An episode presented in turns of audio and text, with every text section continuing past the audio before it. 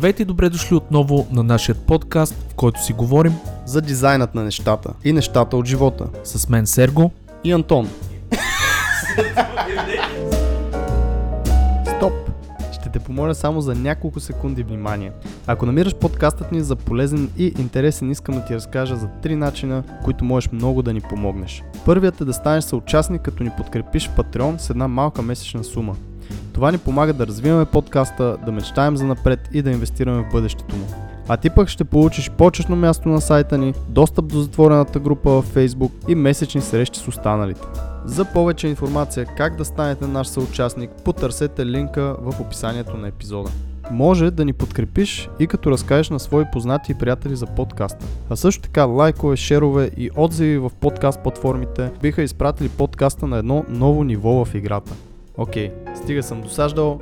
Това е от мен. Благодаря много и приятно слушане.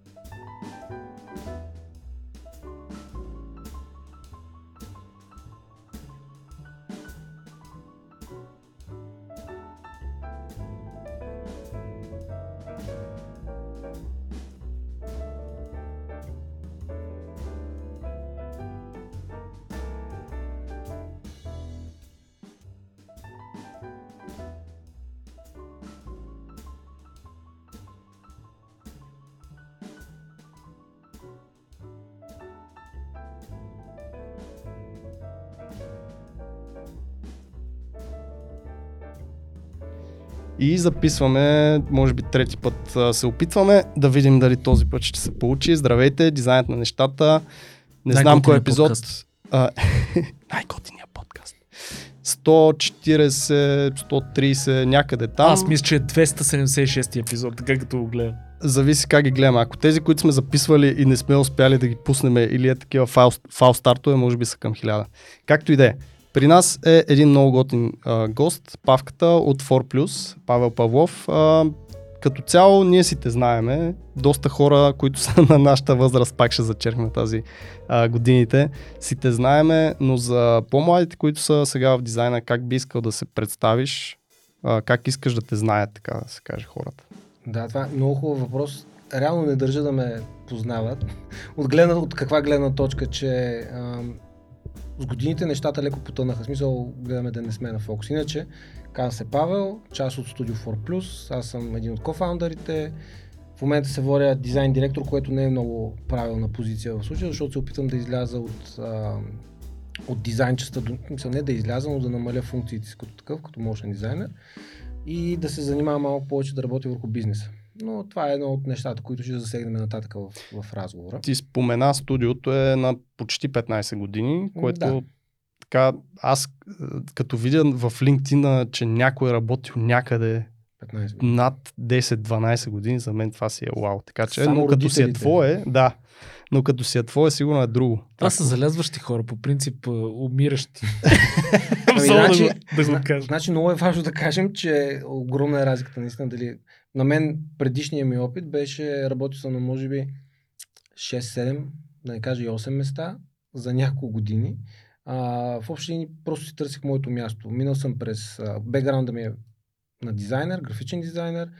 Аз съм във вашата група. Също за Антон не съм сигурен в групата на незавършилите, недобуталите а, университета.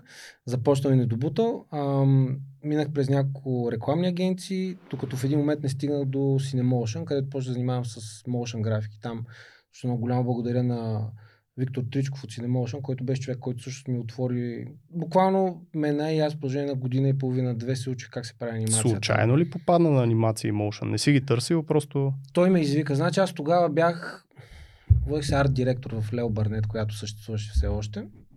Да, звучи много, арт директор звучи като някаква висока И позиция. то в Лео Барнет, което звучи Да, аз също доста яко. само Доста арци. сега ще дръпна малко лентата назад, за да много бързо ще го разкажа това. А, в Лео Бърнет станах арт директор с може би година и половина опит като дизайнер.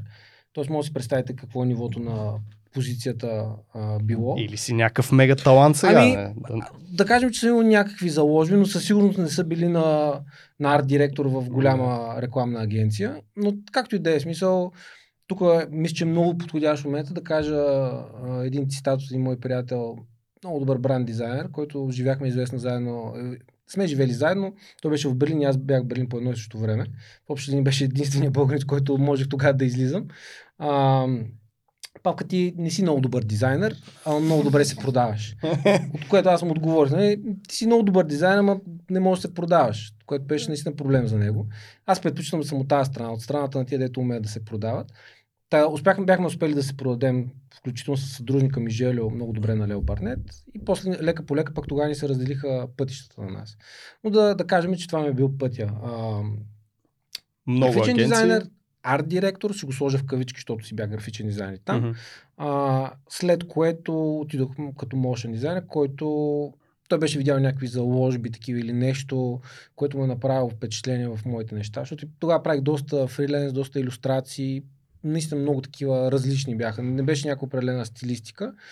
А, и той просто реши да, да, да ме пробва. Труден Пробвам ли ти беше прехода между статични Много. изображения и motion, нали? Много. Защото Значи това, ако някой си мисли, че става лесно, човек, който мисли в 2D, трудно е да минеш към, към движеща картинка и го казвам от гледна точка на човек, който може би, може би при мен е било трудно, но има един има едно ниво на motion. В смисъл, всеки може да се научи да прави някакви графики. Въпросът е, че, а, някакви анимации. Въпросът е, че тогава нямаше толкова туториали. В общи имаше един-два YouTube канала, които можеш реално да научиш някакви полезни неща. Всичко друго беше толкова грозно просто направено, че тебе ти се ощетява да го направиш само като го гледаш той докато го работи. Нали. И, и реално погледно за мен е нали, какво беше, кривата на учене беше доста стръмна в началото. Тоест, докато по мое впечатление станах окей okay motion дизайнер, година и половина така, ама плътно работа всеки ден с, с motion графики си имаше, нищо друго. Тогава опитах и малко 3D, да кажем, че съм начинаеш в това отношение, разбирам от чат-пат и това е. И така, лека по лека стигнахме до 4+. А там има ли, сега ще, ще кажем и за 4+, има ли нещо, което ти изплува главата като насока или съвет за някой, който иска от статик, нали, графичен дизайнер, да мине в motion, т.е. някакви стъпки или нещо, което да... и бъде такова са полезно. не дей. Не дей, той си. прави. а, мен съвета ми към повечето графични дизайнери, които по някакъв начин са затруднени или затруднени да намират работа, снете motion дизайнери. В смисъл, че motion дизайнер като цяло е доста по-малко хора го правят. В смисъл, статистически погледното е минимален процент от а, графични дизайнери правят motion. Да, има доста търсене. Маркета е голямо. В смисъл, търсенето е голямо, а, няма много конкуренция и, и това ти отваря много врати, които по принцип ще е много по-трудно да се отворят. И аз това го разбрах всъщност малко по-късно, когато отидох в Германия, когато попаднах на някакви места, където като графичен дизайнер не мисля, че имах шанс нали, да стигна, но като motion дизайнер изведнъж се отварят една след друга някаква поредица от врати. Аз и друго ще включа тук. Ако забелязвате, самият тренд отива към движещи се картинки, Мгм. филмчета, клипчета и така нататък. Примерно TikTok трендове. Всичките реклами отиват вече към нещо с движение. Ма и в веб човек, като нямаш движение или видео, вече си някакъв мега стария сайт изглеждаш. Тоест, за да изглеждаш модерно в момента някаква ландинг страница или веб страница, първо трябва да имаш микроинтеракции, което може би пак има някаква връзка с motion. Второ, ако имаш видеа и някакви неща, които се въртат он скрол и някакви такива лесни ефекти, които в момента се получават с видео, а, изглеждаш доста топа на топа. И как ви дойде идеята за 4+. За Forplus Бяхме четирима. хората могат да изгледат епизода с Ивайло, но, но реално погледнато, ние доста време преди това бяхме почнали да работим заедно. А, четиримата, то, бе, то е малко странно в Ford Plus, защото беше аз, Ивайло Желю и Георги. Обаче в един момент при създаването на фирмата, Георги реши, че не му се дават парите, които трябваше да сложим буквално. Когато, тогава едно време, когато правиш фирма, не е сега като, както е сега лесно левче за, там. лев да направиш филм, Да. бяха 5000 лева, което за тогава, за... ние бяхме студенти, не знам кой курс, не, глупости студенти. Не бяхме, не бяхме прекъснали, бяхме задо... не задочно. Как се води това, където водиш се студента, ма не ходиш? Дропаутс. Да. Плащахме си таксите, още, А, още си плащахме таксите. Е, може би били сте си последната година, студенти, бе, човек. Да. Не- Слакари. Щом не са ви Да. официално изключили от някакво... Да, аз съм си го платил университета, това не мога да ме закачат. А, но идеята е, че ние така не че работихме заедно, а, тя идеята озря от само себе си. Истината е, че Желю тогава имаше студио с небезизвестния Насимо. Мгм. А, после опита с още някакви хора и при тях нещата не се получиха. В момент се оказа, че той има едно някак, мисля, че имаше някаква техника. Имаше а, клиенти, съм почти сигурен, че имаше нещо, мисля, че контрабанда ни бяха нещо като клиент в началото. Още повече, че четвъртия ни партньор, реално беше един от партньорите в контрабанда, които в момента са, те бяха саботаж, сега са Мгм, контрабанда. Да. И така лека по лека започнахме. Истината е, че Желю мисля, че беше единственият човек, който работеше почти от началото само той в студиото. Аз и Ивайлов не бяхме напуснали все още. При мен се позасякоха нещата в Cinemotion като motion дизайнер, при Ивайлов в Огилви. Докато мен ме уволниха, това е единственото място, където са ме уволняли от, а, нали, от някъде. От Cinemotion? Уволниха ме, защото си заслужавах. Защото си бачкал по студиото по-скоро. не, истината е, че то беше. А, той е много добър човек, Виктор. Според мен сега вече се е научил да, улесня, да уволня много по-лесно. Но трябваше му известно време да разбере, че аз просто не съм му достатъчно полезен, за да, да. ме държи там да работя. Подозирам, че знаеше и че за студио, защото може би и аз съм му казал. Няма значение. Както и да е, с него съм много добри отношения. Той човек дори се опита след това работа да ми дава в последствие.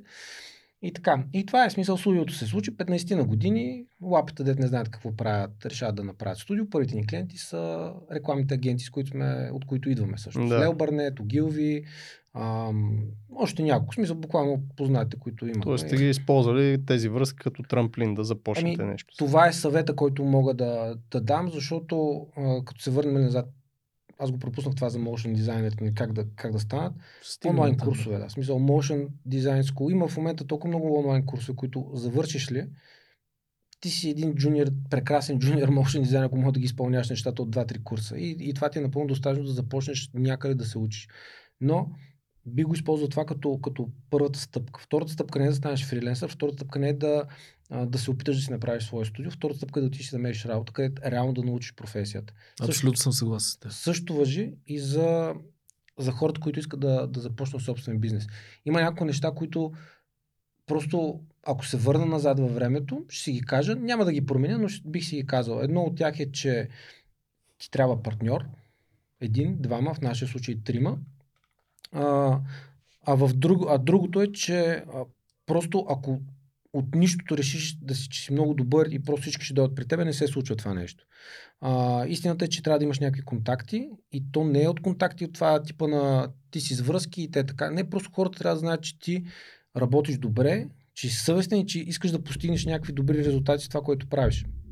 Е, то е сноубол. Смисъл, ти в един момент вече почваш да ги изместваш тия неща с нови проекти, те започват да завличат съответно нови клиенти и така нататък. Но в началото всички стартират по този начин. И това е най-добрият начин. Те всички съветват точно това. Обади се първо на старите си приятели, нали? Абсолютно. а, отколкото да се опитваш да пробиеш в голямото то като цяло ние и не веднъж сме го казвали, че хората правят бизнес или дават работа на, на други хора, които също се харесват. Тоест, покрай познати най-добре могат да се завъртат проекти. На мен е, така като погледна аз назад, повечето неща, които съм работил, почти винаги са били от уста на уста или от познати на познати. Някой чул, че им трябва дизайнер или какво си. Тоест, първо трябва да знаят с какво се занимаваш, второ трябва да знаят как го правиш, т.е. дали си достатъчно добър за а, някакви неща и най-добрият начин е наистина да минеш през някои агенции, защото те учи на много странични а, плюсове, които ако почнеш фриланс, защото това често ни се задава като въпрос на БДГ събитието сега, като бяхме, имаше един пич, който между другото пожарникар, изкара курса на софтуни сега и иска да става дизайнер, което е Ево, много, nice. много Аз ще интересен кейс. връзка една друга история. после. Да, и той примерно нали, също пита какво да прави, как да започне и, и на мене, и на Румен, който беше с мене, който също е така дългогодишен дизайнер, нали, съвета ни е започни някъде на работа. Ще се запознаеш с хора, ще видиш как се работи, ще те научат на това, онова, ти ще, се, нали, ще видиш е, някаква етика да придобиеш и така нататък.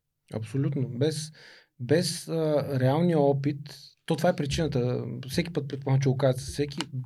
Ти ако не отидеш да работиш някъде, университета не ти върши работа, ако, първо, ако не знаеш как да употребиш нещата научени там, и, и когато ги използваш вече, когато виждаш в реалната среда, се сблъскаш с реалните клиенти, тогава вече нещата се променят по-много. Аз научих иллюстратор на първото ми работно място. Писах, бях си писал в CV-то, разбира се, че го владея. Пред печетарката, Бог да я поживи, а, тя ме научи, смисъл, ходих през, буквално през две минути ставах от моето място и ходих там през два компютъра да я питам за някакви абсолютни глупости за иллюстратор, но тя беше свръхтърпелива. В началото така... казваш да на всичко. Това е другия Абсолютно. плюс. Тоест, дори да не знаеш как се правят визитки, да, особено сега е много по-лесно, нека преди 15 години. Google, YouTube Сега информация за, всичко, за 2-3 часа. беше малко апокривно такова, наистина някой трябва да ти го предаде да. ръка на ръка, нали? Ходиш се молиш там. Да, добре стари времена. Истината е, че сега е трудно по други начини. В смисъл, аз въобще не, не пренебрегвам пред какво са изправени хората, които в момента решават да се занимават с дизайн, защото те са изправени пред много по-сериозни проблеми. То е, че има огромен брой хора, които искат да се занимават с това нещо. Мисля, че че е такова експоненшъл е през mm-hmm. годините. А, от, не само в България, има страшно много при нас, страшно много хора кандидатстват, работят също, които са учили в Англия. Много често се случва, че хора, които завършват в Англия дизайн, се връщат в България по Те изобщо не отиват в Англия с идеята да останат там, отиват с идеята да вземат едно добро дизайн образование и да се върнат да работят в България, защото това е, се предполага, че е една така добре платена сфера, което ето сега тук е много важно да го кажем. Дизайна в България не е сред добре платените сфери смисъл, насочете се към имоти, към... Майсторите в момента яко дърят. Значи, ако мога да шпакловате, ще изкарате в... Плочка джия, бе, човек. Това е... Да, звучи много смешно, но, но истината е, че ако имал някакъв престиж в тази професия, той в момента виси някъде във въздуха, mm. защото чисто финансово няма ги тия златните години на рекламните агенции, които аз съм буквално съм закачил накрая, само съм чувал истории нали, за едни невъзможни бюджети и така нататък. Никой, няма ги вече, тия неща не съществуват. Хората са страшно а, такива разсъдливи, пресметливи с...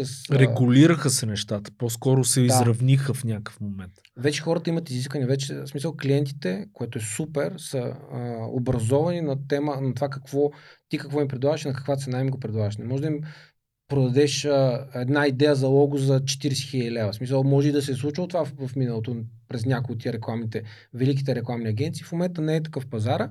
Не казвам, че няма пари, не казвам, че, а, че не могат да се изкарват пари. Просто не е лесно и не е работа. Е. Аз между другото това сега и с тия технологии, нали, които ги намесихме няколко пъти в епизодите, нали, изкуствен интелект и така нататък, имам чувство, че нещ... първо на един дизайнер му трябват вече много повече скилове с всяка една година трябва да учим много повече неща. В нашата сфера едно време имаше жестоко разделение между 3D хора, концепт артист, който примерно рисува концептите и така нататък. В момента няма концепт артист, който да не знае 3D. Мисля, това е изискване. А, съответно, примерно във всичките сфери, най-вероятно и в графичния дизайн, трябва да можеш малко motion, трябва да можеш малко това, онова. Примерно. При нас е малко по-различно, но ние сме като цяло малко да. по-специфично студио за, за пазар. За нашия пазар, не по принцип, за нашия пазар сме малко по-специфични. Но, но съм съгласен и затова казвам, че сега според мен на хората в никакъв... Това, че имат чат GPT, Mid Journey и целият интернет пълен с туториали, това не значи, че им е по-лесно. В никакъв случай. Това значи, че ти трябва да отсееш от огромно количество информация, ти да отсееш тази, която ти е полезна на тебе и може да те бутне напред. В това пак връщам се, затова най-добре намирате, най- буквално се закачате за най-доброто място, до което може да стигнете и взимате оттам каквото можете, докато сте щастливи там.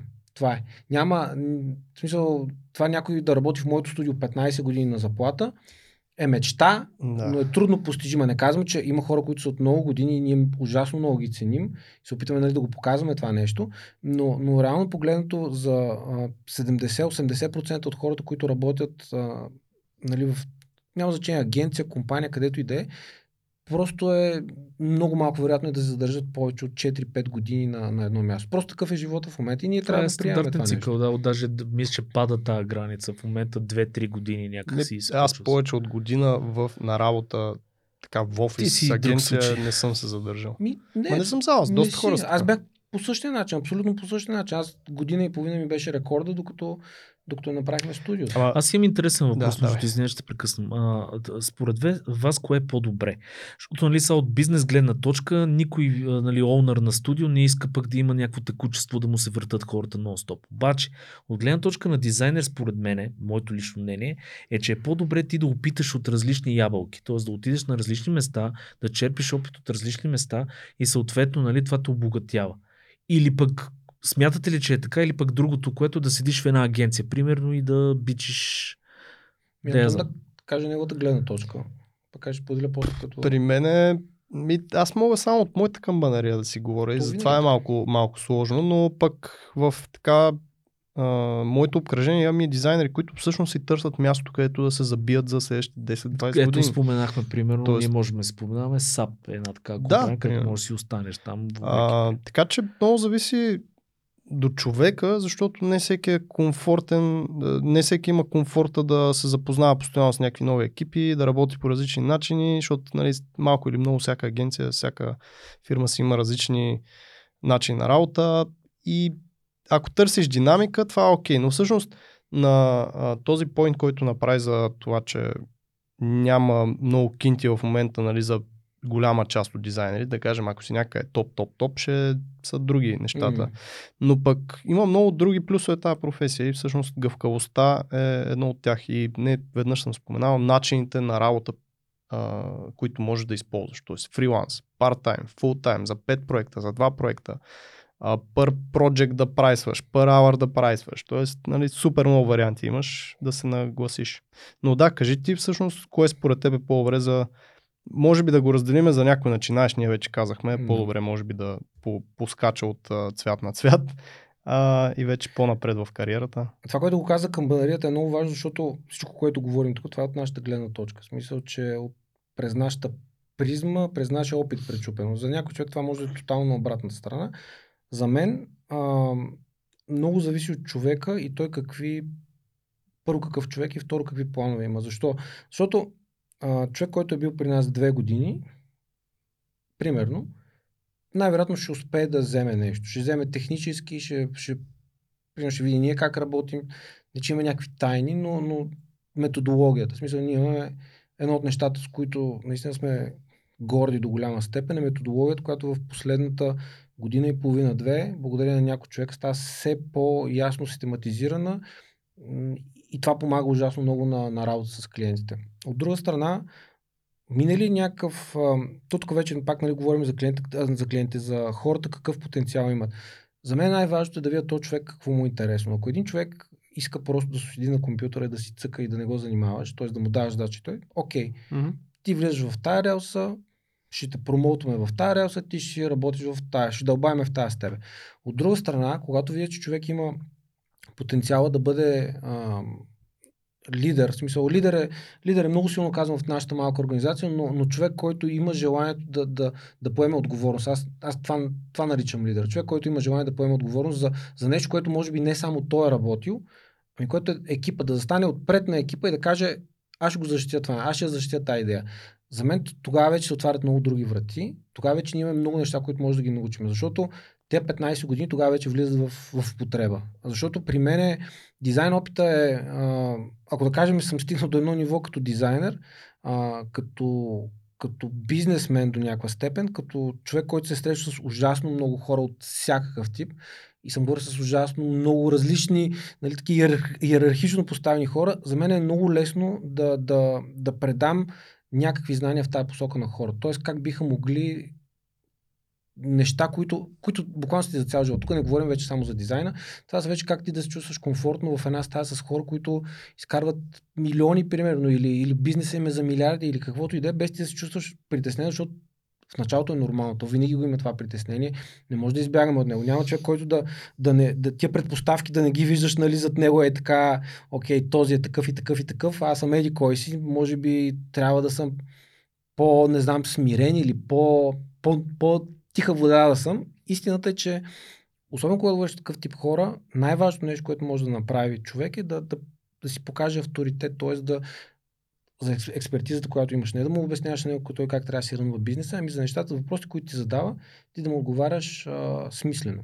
да го слушаш. И нещата, казва. които ти разбираш. Естествено, да вникаш в неговите проблеми, в неговите въпроси, които той е насочил към тебе, а не да му съчиняваш. Нали? И това са нещата, които за мен след няколко години на, една, на едно място, тогава вече започват, ако при правилно ръководство, разбира се, а, започват да имат, а, да взимаш позитива от тях. Съвсем друго е вече за промотването, а, в различните компании по различен начин се случва. Ние го правим според възможностите. Мисля, буквално, ние а, колкото можем даваме на хората, в които вярваме. В смисъл, това ни е, това ни е принципа.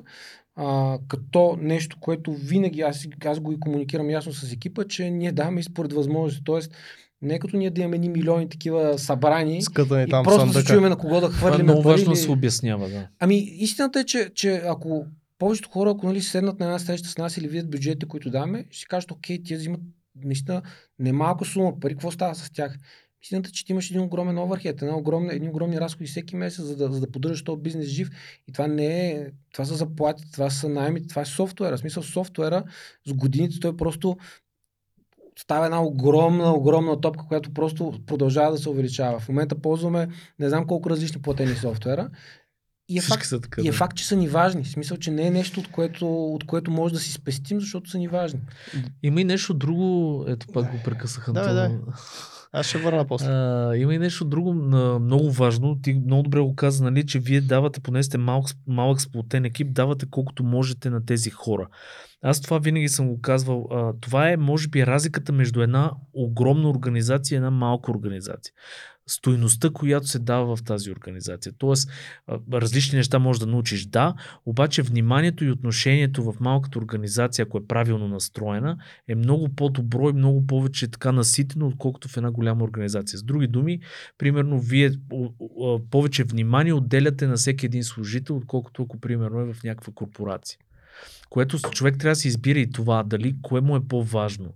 На кой етап от живота му е по-важно. Дали нали има нужда от това? Дали има нужда от това, точно така. То е малко като от едно голямо семейство, когато говорим за такива компании, между 10, 15, 20 човека и разликата с това, нали, аз не знам, ти от София ли си? Не, аз съм роден съм тук, но съм от морето. От морето, добре. В морето е раждан. А, защото аз примерно съм от малък град, от Ботевград. Там а, всичките съседи, нали, в хода се познавахме, ходих на гости си ходиш и така нататък. Тоест, имаш го, а, нали, твоето семейство, което сте супер близки, всичко си знаете, помагате си, имате и тази малко по-голяма Допълнително. общност, допълнителното, което, а, нали, ако ти потрябва някаква помощ, ще се намери, ама е леко по-уклончиво. И горе-долу, може би, това е нали, разликата между корпорация и малък сплотен екип, който си е като семейство. Аз една друга трудна топка иска да ти, да ти подам за а, каза, нали, че зависи от агенцията и фирмата, в която Мгм. си, т.е. как а, да, ръководството какво е, дали ще може да те напътства и да ти дава повече, отколкото а, на друго място. Какви биха били а, знаците, т.е. какво да гледат хората, когато са на работа, примерно половин година, една година, как, как да разберат дали след година, примерно, ще им се подаде малко повече отговорност и така нататък. Ох, ами като човек, който излиза от месец с може би 20 или 30 срещи, в смисъл беше брутален, къде драматични, къде по-малко с екипа, нали, защото само да го върна, само мъничко ще го върна назад, защото нали, излиза едно при нас всичко е наред. Естествено, че си имаме проблеми, нали, има Като хората... Като всяка фирма. Да, всеки, всеки, опитваме се да обгрижим всеки един от хората, които са при нас, които не са много, особено в момента, защото сме в процес на буквално сменяне на някой човека от, от екипа. А, но идеята е, че е много трудно, ако ти не си... Докато работиш в бизнеса си, като дизайнер, като клиент сервис, като каквото и да е, много трудно. Времето ни буквално е... Ние работиме наравно с другите, обаче трябва да намерим време да се срещнем с всеки от тях, да ги обсъдим всичките им проблеми. Да... И това става една безкрайна върволица от неща. А иначе на въпросите какво, за какво да гледат хората, които, които постъпят някъде на компания, за мен е много важен това, което ние наистина се опитваме в момента да правим и мисля, че успяваме до голяма степен е веднъж годината, поне, да имаме среща човека с двама от партньорите. Мгм. А, защото ние сме четирима партньори, което, е, което ни улеснява нали, не един човек да трябва да се среща с всички. по- смисъл, Всъщност това е си. плюса, за който каза, е хубаво да имаш партньор, защото си разпределяте отговорност. Аз за, Винаги. плюсовете, аз за плюсовете за партньори мога да говоря от тук до безкрая, нали? So, Ще единствения, разкажем и за това. единственият минус, който виждаме е, че си делите парите, нали? Което като не са толкова много парите, не е чак толкова голям минуса, нали? Мисълта ми е, че аз съм работил като в Берлин в общини самостоятелна единица от Ford Plus, защото ще разкажа и за там колко е по- по-различно, но, но идеята е, че когато имаш партньор, просто е в пъти по-лесно. Аз затова съветвам всички, докато сте в тия фирми, където работите, оглеждайте се, ослушвайте се, намерете хора, които са ви, има някакво... Са мишленици. Даже то не е, не е такова да, да мислите по... Не е важно да мислите по един и същи начин. се Това го каза предния път. Ние сме много различни като... Четирима сме тотално различни като характери. Допълването и по-важното е слушане за разбиране.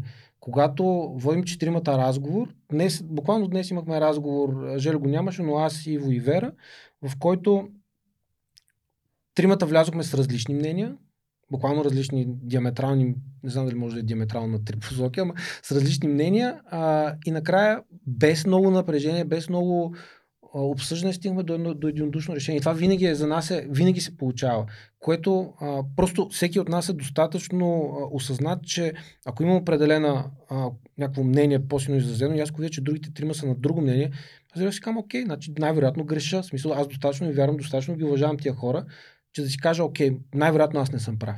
Това е. Няма, не го, изобщо не го ескалираш тук нататък този въпрос. И, и всъщност с тия срещи, ако няма тия срещи между човека, който е поступил на работа и, и ръководството, няма значение дали си шефът на компанията или то, който му е директно, то просто а, връзката да се губи, защото хората се променят много бързо. Особено сега, особено с всичката информация, която влиза от всякъде, хората много бързо им се променят целите, много бързо им се променят желанията. Ако ти си влязъл с една нагласа в тази компания, съвсем, съвсем естествено е след една година да има някаква промяна в нея. И ако не могат да отговорят на нуждите и желанията ти и да ги посрещнат, има шанс да не сте един за друг. Градейки на това, което казва, всъщност, наистина, ако не те потърсят поне веднъж в месеца, те питат как си, а, дали имаш нужда от нещо, дали всичко е наред, или ако се издразниш на някой кол, кол на някаква среща, а, видимо те усетят и никой не те попита след това какво става или защо така или еди какво си, не е може би добрата, доброто място за работа. Тоест, наистина, а, такива разговори трябва да има, трябва да те питат как искаш да се развиваш, на къде искаш да се развиваш, за да могат да ти помогнат в това отношение. Аз си мисля, че е неминуемо в малка, т.е. към средна фирма в а, такъв екип. Защото най-малкото, което аз гледам и по нас, а, ние, примерно, ходиме заедно обяд. А, нон-стоп сме заедно. В някакъв момент нали, се къса тази граница напълно между аз, понеже не съм и фен на това да има разделение между ръководство, както ти го каза, и примерно служители. При нас Аз всичко е едно... А, не, аз също стигам до извода, че може би е по-правилното вече. А, но истината е, че някакси не успявам да го правя. Това ми е носило и плюсове, носило ми и много минуси, а, но това си е моето нали, веро. Въпросът е, че това, което се случва нали, в, в един такъв екип, според мен е много трудно е да спазваш нали, това разграничение. Срещите, когато примерно сте а, по-малко, те неминуемо до някаква степен се случват и си разбирате кой какви желания има, кой какви притеснения има, кой, нали, те се поделят тия всичките неща. И това се циркулира между вас, нали, и съответно, естествено, като ви пука и изобщо сте един сплотен екип, няма как да не се адресира после и да се оправят тия проблеми. Но аз това го по-скоро го а, би го прикрепил към това, което каза Антон, за това, че някой ако се е издразнил и ако все никой от екипа или там, колкото и да е нали, пак за тази плоската структура, никой ако не реагира, това е някакъв такъв проблем, е, значи на никой Да, не малка ще индикация. реагира. Да, точно така. А, пак да се върна на разговора с Ивайло.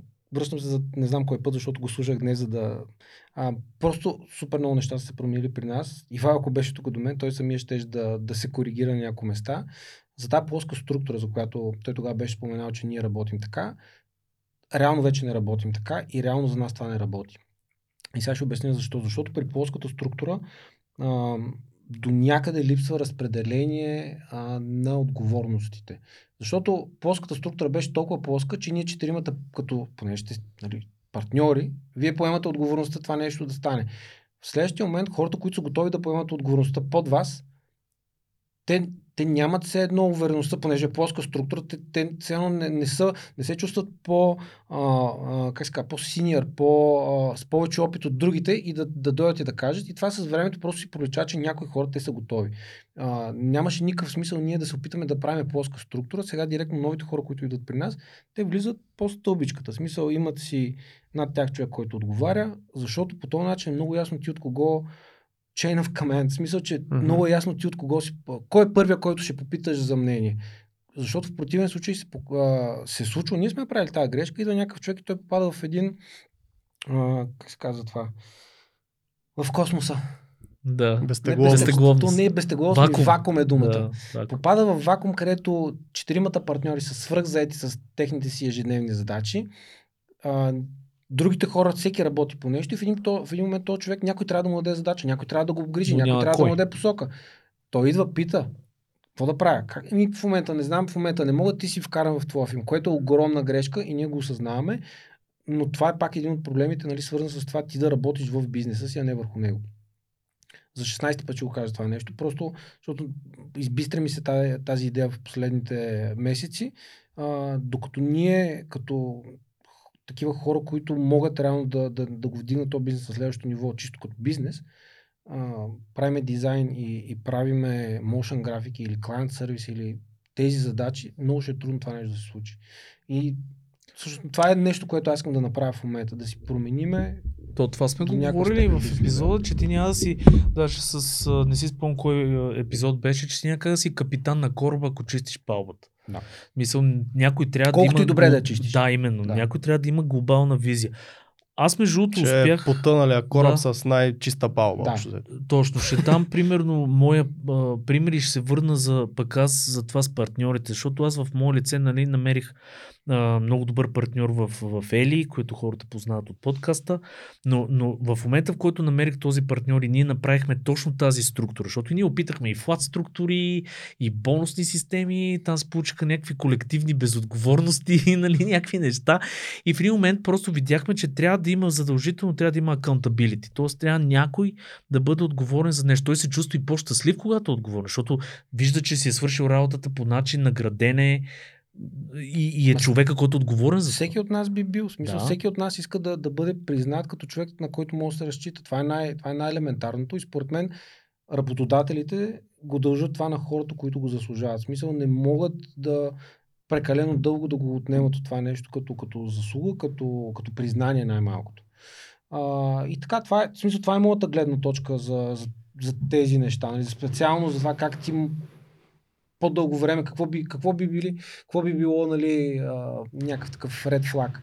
Има много Да, неща, да. които трябва да внимаваш, но трябва да го усетиш. Смисъл, ако се чувстваш, аз ако съм нали, се върна и трябва да, да работя в една компания, просто искам да се чувствам окей в нея. В смисъл, заплатата е много хубаво нещо, но, но винаги, в смисъл, от 10 от 10 бих избрал комфортна заплата и чудесно място с чудесни хора пред висока заплата, защото съм го играл и това. А, много бърза, това е много бърза история. Изкарах 3 месеца в Индия, работех за Муки Шамбани, който е беше е В Индия, на място в Индия. Индия, Мумбай, а, Мук Шамбани е най-богатия южноазиатец. Той държи половин Индия. Смисъл, смисъл, много е трудно човек да го, да го проумее това, докато не отиде на място и не види мащабите. Смисъл, Това то с а, сградата с Точно 40 така. етажа ли е? точно така. Това е неговата къщата, сграда. да. И много, много е сложно да се, да се проумее мащаба на това нещо. Мога да ви дам 15 примера, които за, за, за европейските богаташи биха били абсурдни. Той идваше от, от а, вкъщи, той живее в Мумбай, до бизнес, той имаше бизнес парк, 50 сгради, които всички са негови негови служители. А, идваше с хеликоптер, дъщеря му идваше с отделен хеликоптер и сина му идваше с отделен хеликоптер. Имаше наредени 10 на джипа нали, отпред пред, там на площадката, защото ние бяхме, гледахме ги, офис град, където бяхме, гледаше към там. Качваха се три, той и два, още два джипа охрана и отива нали, към офис градата. Бе, безумно е. Смисъл, че и парите, които сме изкарали там са безумни. За мен са безумни. Знам, че фирмата, коя, за която работех, им плащаха по 1000 евро на ден. Ние бяхме 20 човека. Около 6 месеца. Аз бях 3, но екипа реално стоя около 6 месеца. А, и така, на, на, до нас стигаше нали, по-малка част съответно, но, но много пари. В И Смисъл, какво не ти хареса? не мога да си представя за какво безумие става въпрос. Мисля, че когато а, нали, по филмите такива преувеличават с тази индийска лудница, ами те така работят. Мисля, че не, не, те са изключително интелигентни хора, но, но начинът им на живот, начинът им на, на, на разсъждаване е много различен. Тотално по различен начин е Culture програмирано там. differences, нали? Смисъл, те това го казват, да. Само Само е един, при пример, само един пример ще ви дам. А, ние отидохме там да пуснем най-големия телеком в света. То беше, това беше всъщност и най-голем, най-големия телеком. Най-големия телеком в Индия, който беше пък най-големия стартъп в историята. Джио се казва, няма да го проверявам колко струваше, много беше. Беше страшно много пари, Мгм. беше инвестирал. Дъщеря му и сина му казали, се занимаваме, не ще се занимаваме с нефт, искаме да занимаваме с нещо модерно. Ще ви направя най-големия телеком в Индия. Ще ви направя едно телекомче. Да, събра половин Европа топ студията, от Америка извика там още. Бяхме към 50-60 човека чужденци екип, цяло, цял етаж от сградата. Но безумното какво е? Product Launch, нали, ще пускаме ние отивам, аз не знаех за какво отивам. Равно през една фирма, с която си работя като фрилансър, те ме пратиха, аз мисля, че отивам да работя за автомобили тия а, ма, махи, махитра, не знам, не мога да сетя. Оказа, че е тотално различно. е. Стигам там, ами вие ще направите, искаме да пуснем четири вида телефони, различни категории, искаме да направим екосистема като на Google и да лончнем най-големия то, те, телеком в Индия. И това викам, колко време? Имаме 3 месеца. Така, това ми Велико. изглежда доста амбициозно. Нали? Не се притеснявай, викаме, много хора имаме. При което върви се нали, времето. За процеса на работа ще кажа само едно. Имаше една германка шефка, която трябваше да одобри всяко едно нещо. Аз днес съм анимирал един бутон. Тя трябва да дойде да го одобри. Смисъл, ако не го не може одобри... да мине без не, не, не, тя минава, тя всичко. Съответно, тя го прави това нещо за 80-90 човека и тя е на други срещи. Аз един бутон понякога са ми го добрали 3-4 дена. Питам project менеджера, добре, аз нищо не правя. Буквално стоя и чакам тя да дойде. Кликай с мишката, вика, отваря и затваря, вика, прави си, че правиш нещо. Бу- Буквално беше това. И както и да е. Но за индийския начин на работа наближава крайния срок. Примерно имаме една седмица до пускането на, на теле, не на телекома, на, на марката телефон, защото то е отделно от телекома. И аз а, направили сме бранда, смисъл, дигнали сме всичко, обаче нямаме сайт. И казваме, нали, няма ли да, да има сайт? О, разбира се, че има. И викам, някой няма ли да го дизайне? Вика, те нашите момчета след два дена го почват, не се притесняйте. Добре, няма да се притесняваме. Онлайн шоп за телефони. Нали? Велик. Той им трябва три дена да го направят. Минавам покрай мястото, където работят тия момчета. Събрани пет момчета на един лаптоп и седат такива и, и се чудят. И размишляват. И има три дни. И викам, какво става? Викам, то дедлайна не е ли след 3 дена? О, вика, това са почти 9 дена. Като ги сметнеш, вика 12, а, какво беше по 8, по 3. Знаеш колко време, като се редуваме, да беше пуснат един ден по-рано сайта, отколкото преди да Те с нощни смени, брат. беше един да, ден да, по-рано да, пуснат да, да. и най-смешното е, че беше пълен с бъгове и с грешки. Никой не му дреме. В смисъл, че буквално беше така, ще го правим. Няма проблем. Ами аз по принцип се кефа и на това последното, което каза, но пък предните всички неща, които ви каза, в момента съм малко в такава За ситуация кое? и е много тегло. Ми за един човек, който трябва да одобрява всичко, с много тай дедлайн, там след 3 седмици трябва да се пуска нещо, което е мега Не голямо. работи. И не знам, ще видим. Малко ще е на... Не работи, ама за големите корпорации ще се очудите колко и в гейминга дори е така, защото те си знаят, че като наредат 100 маймунки, колкото и да се облегне някоя маймунка, машината голямата работи. И може Ама- да не работи сега, след 2 месеца може пак да не работи, момента- след 5 месеца ще работи. Това е проблема, че ти колкото и хора да закачаш, защото в момента проблема не е намирането на хора да закачим за този проект, а просто колкото повече хора закачаш, ти имаш толкова повече комуникация, толкова повече е разправи, много толкова повече одобрение.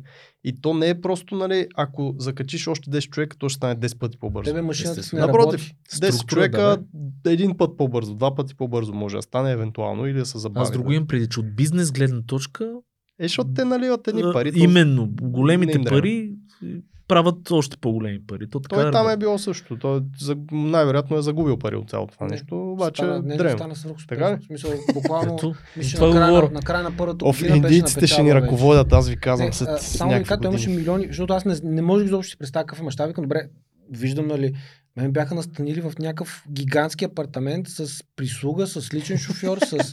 Бати в смисъл беше много, много такова сюрреалистично цялото нещо. И, и ти в един момент си така, добре, тия пари откъде идват? Той, той държи нефтената индустрия. Викам, добре, колко па нефт да има? Викам, нефтената индустрия е вързана с а, текстилната индустрия и с пластмасата в Индия. Мгм. В смисъл, той държеше всичко. и, и реално той просто изсипа едни милиони, милиони, милиони, които след, мисля, че следващото, на следващото година вече беше напечава компанията, защото имаше милиони и половина точки на продажа. Викам, какво значи това? Ми, Милиони и половина магазина има в Индия. Вау. Аз дори като чисто не мога да си го представя. Той си е пласирал телефоните през тази мрежа. Там беше много, много голям. Смисъл, въобще да не Да, ги мислим. Изключително, изключително, изключително бизнесмени са.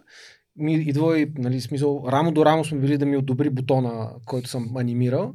Зад него имаше двама с калашници, нали, също супер спокойно се чувстваш, когато дойде шефа с калашниците за тебе.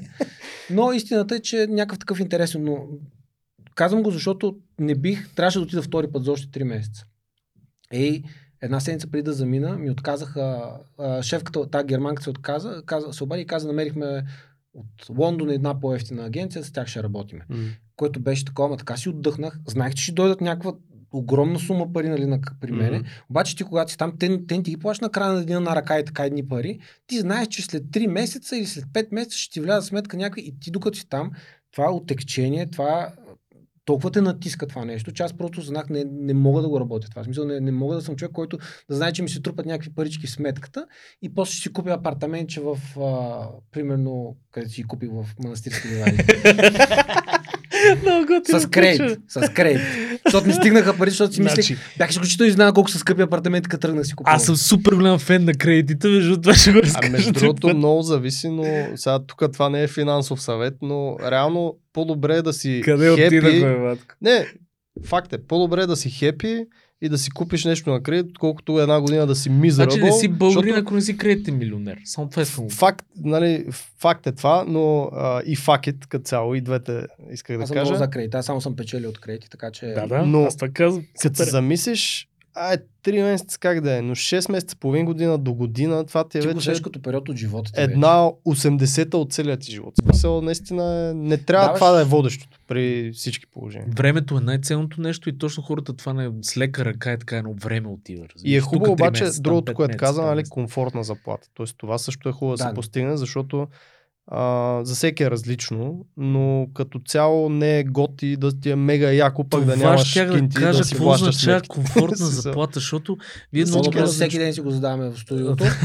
и за съжаление, отговор отива все по-нагоре нали, на база Да, на всички именно. разговори, които провеждаме. Опитваме се нали, да, да гониме тази комфортна зона за, за хората, които са ни важни. Просто е трудно понякога да, да догониш очакванията. И, и аз мисля, в смисъл не знам, ние не сме, в смисъл като партньори, не сме милионери. В смисъл това студио на нас не ни носи някакви гигантски доходи всеки месец и ние да се чуем какво да ги правим тия пари. Напротив, то е смешно, но понякога е, в смисъл, ние буквално, защото винаги е така, смисъл, ти когато дадеш на някой бонус или, или, или му увеличиш заплата, ти взимаш от твоята печалба. В смисъл, твоята Естествено. печалба, която заедно сте изработили с този човек, т.е. не е много твоя, не е само твоя. Но мисълта ми е, че а, хората от една страна няма абсолютно никакъв смисъл да ги занимаваш с тия фактологически неща, защото никой не го интересува. Бизнесът е твой в крайна сметка. Това е твоя отговорност. Ти няма нужда да прехвърляш отговорността за това нещо на, на раменете на хората, които са достатъчно затрупани с проекти и с как да дигнат левела на това, което правят. И Но- все пак аз съм фен на хората да го знаят това нещо, че когато работите в малки агенции, нали, то не е случайно е като едно малко семейство, защото е малко се грижиш понякога ти за шефовете си, дори психологически. Ако човека е изфъскал там и Абсолютно. трябва да му се окаже някаква подкрепа, му кажеш, брат, какво става, всичко наред ли? е?» А, тоест, някакси трябва да, особено пък дизайнерите, нали, трябва да усещат хората, да имат усет, да знаят какво точно да се подобри. Тоест, това е и в дизайна, и в живота. И е хубаво да влизаш в обувките на отсрещния, независимо дали а, ти е шеф или колега или да е. Здравословна прозрачност, това съм абсолютно на това мнение, защото няма пък как да го изолираш и този човек без да знае какво правите там. Не, в никакъв случай да го, да го А, изолираме. трябва да има точно е това, да има съпричастност, както Антон го каза, защото хората наистина не осъзнават. Аз съм имал невероятно безумно глупави въпроси относно това, нали, абе, тук, примерно, сме сключили договор с Еди кои си, защо Еди какво си? Защото има една бизнес страна, където там има едни тавани, Примерно има си клаузи, има си неща, има си примерно пазар, който е, той Да. се движи, се регулира. Тоест хората не могат, ако не му го кажеш примерно това е действителността, този човек може да си мисли, че ние примерно се прибираме с тебе с личен хеликоптер да си тръгваме Не, и, и- се къпеш злато. Истината е, че според мен хората, които са при нас, те са много осъзнати и, и супер много те определено са съпричастни към това, което правят. Те, ако не бяха съпричастни, нямаше да са част от екипа. А, и, и ние много говориме с тях. Но от друга страна, аз не мога да изискам, значи този 15 годишен бизнес опит, аз не мога да, просто няма как те да го имат зад гърба си и те да разсъждават по начина, по който аз разсъждавам. Както как ние четиримата партньори разсъждаваме всеки по различен начин, всеки е нали, на различен етап от живота си, но, но е много важно да има някаква такава чисто човешко разбиране, Просто да знаеш кога отсреща са откровени mm-hmm. хората. В смисъл, ако, ако то се разбира дали той е откровен или се опитва в момента да те омотае за, за, по някаква причина. И мисля, че това, това го, го комуникираме много ясно. Отсре, отсреща получаваме също. В смисъл, едно от нещата, които според мен последните години много работиме, една откровеност получаваме на среща. Понякога много боли. Давам го и сега, аз не знам даже дали съм го разказвал на хората от екипа, които най-вероятно ще го слушат. Честно ми казвам, след като пуснахме една форма за фидбек по коледа нали, за студиото, питахме, задахме някакви въпроси за студиото честно казвам, мен мише да отиде да каже на партньорите хора, пробвахме, не стана, дайте си четиримата си работиме и да... да просто, не, просто, звуч, в смисъл, четейки ги нещата, които хората, нали, нормално, просто ние, грешка наша, нали, на, на ръководството, а, хората на края на годината супер изморени преди коледните празници, ти им задаваш някакви екзистенциални да. или там въпроси за това. Ми нормално е повече да, да не са супер с розови очила. Обаче аз като ги прочетох някои от нещата и бях такъв, за какво се мъчим? За, изглежда се едно ние ги мъчим. Тях ти се едно, изведнъж едно си бил с гаджето и гаджето ти е казал, че не е доволно от 20 неща, но едно е окей. Okay.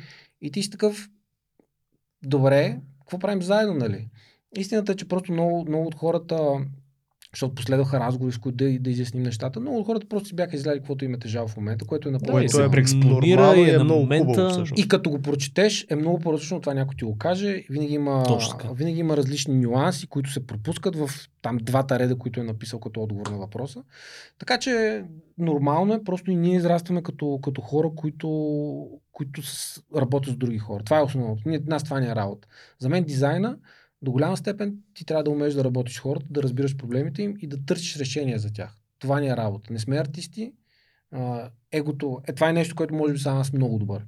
Егото на мен ми остана много назад в годините. Умря заедно с графитите, като ги правих. заедно приключи, приключи играта там. А, от тогава просто студиото е някъде по-напред. Аз стоя отзад.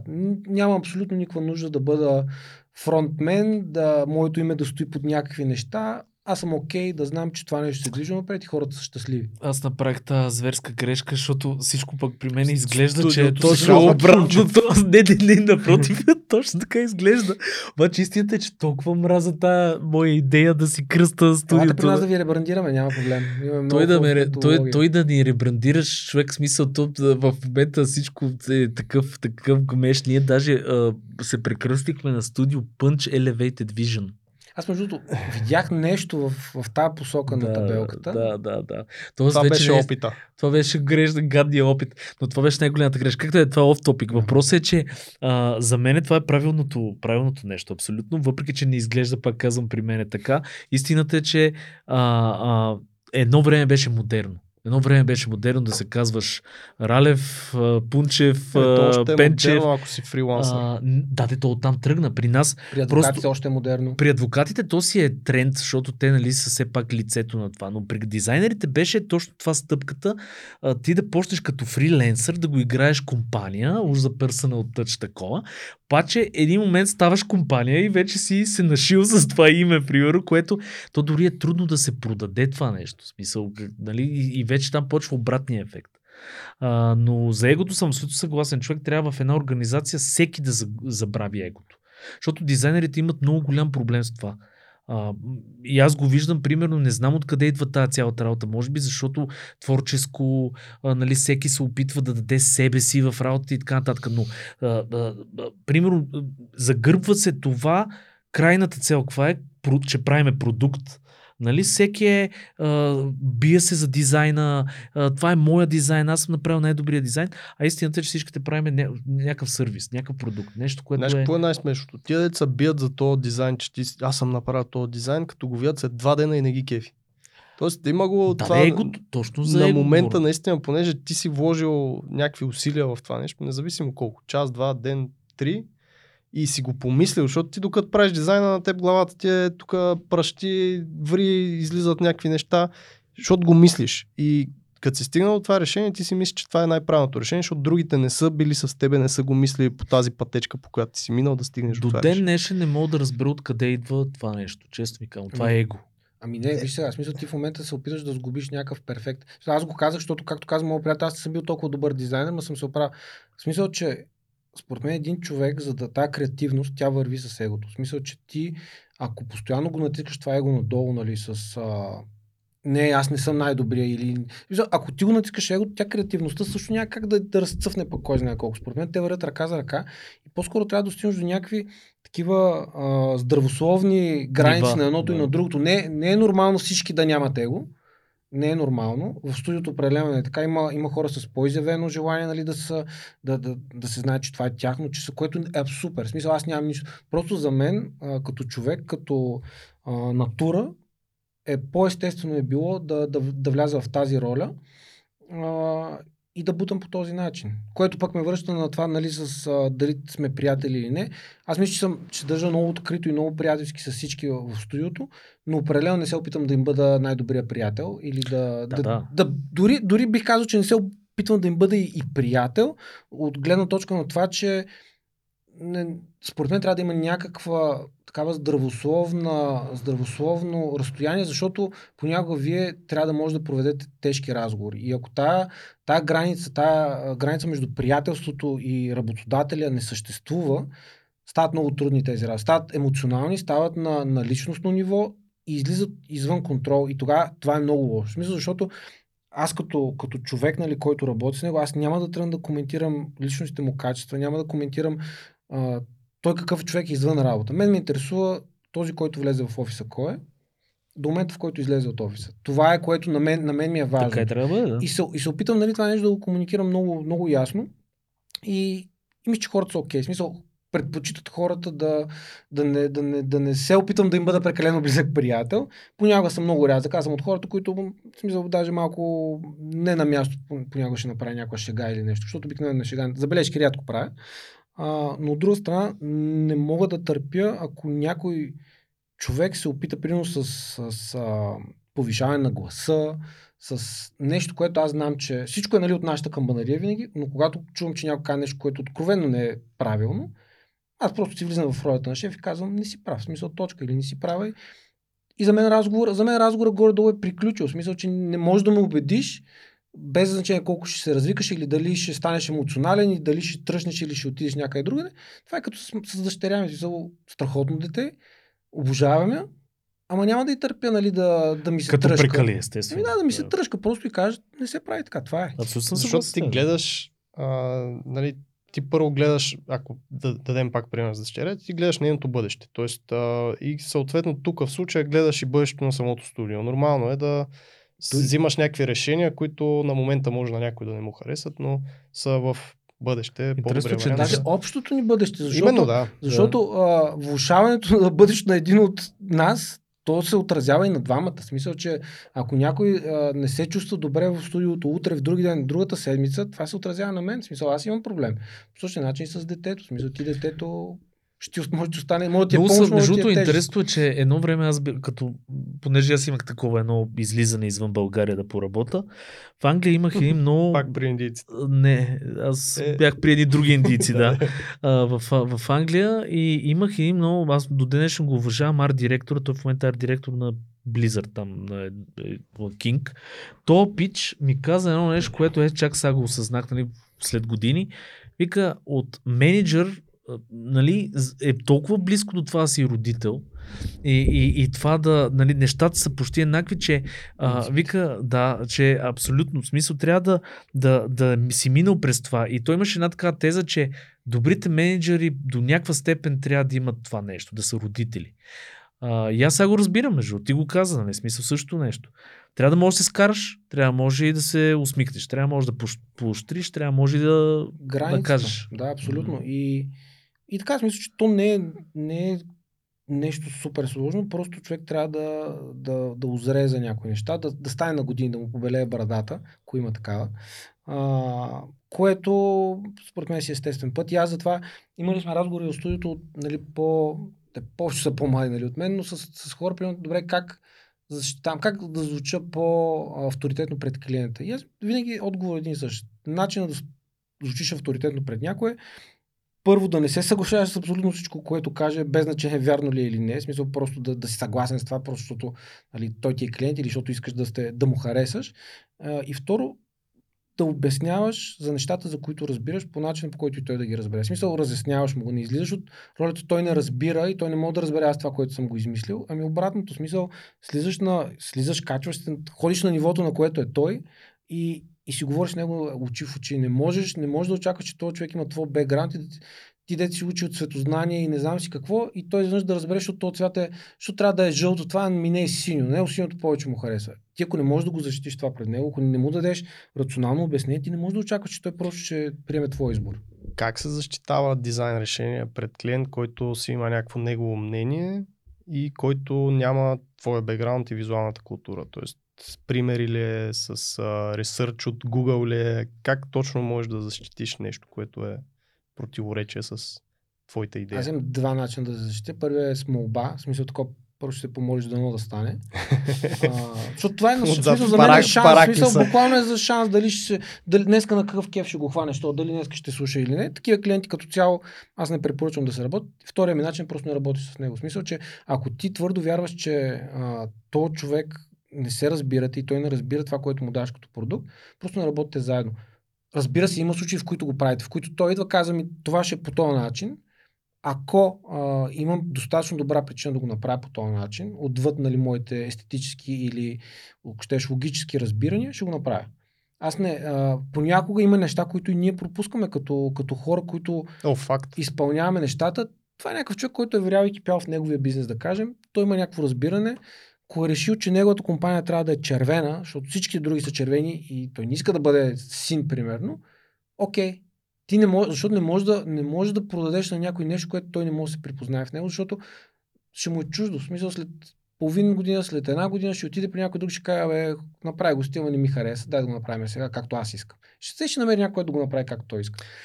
Не съм перфек... Аз да, не съм да, да. перфекциониста, беше тук Ивайло. Това е човека, който, който много добре отстоява своето, а, нали, като креатив директор, своята визия. А, много добре умее да убеждава, да убеждава хората. Аз съм по-скоро от другата страна, където опитвам се да, да максимално да защитя интересите на студиото, нали, като, а, като какво сме направили, но когато видя от насрещна страна нещо, което от стена, която не мога да премина, аз не се опитам да я, да я щупя. Смисъл, че това са това е едно нарушаване на доверието и в двете посоки.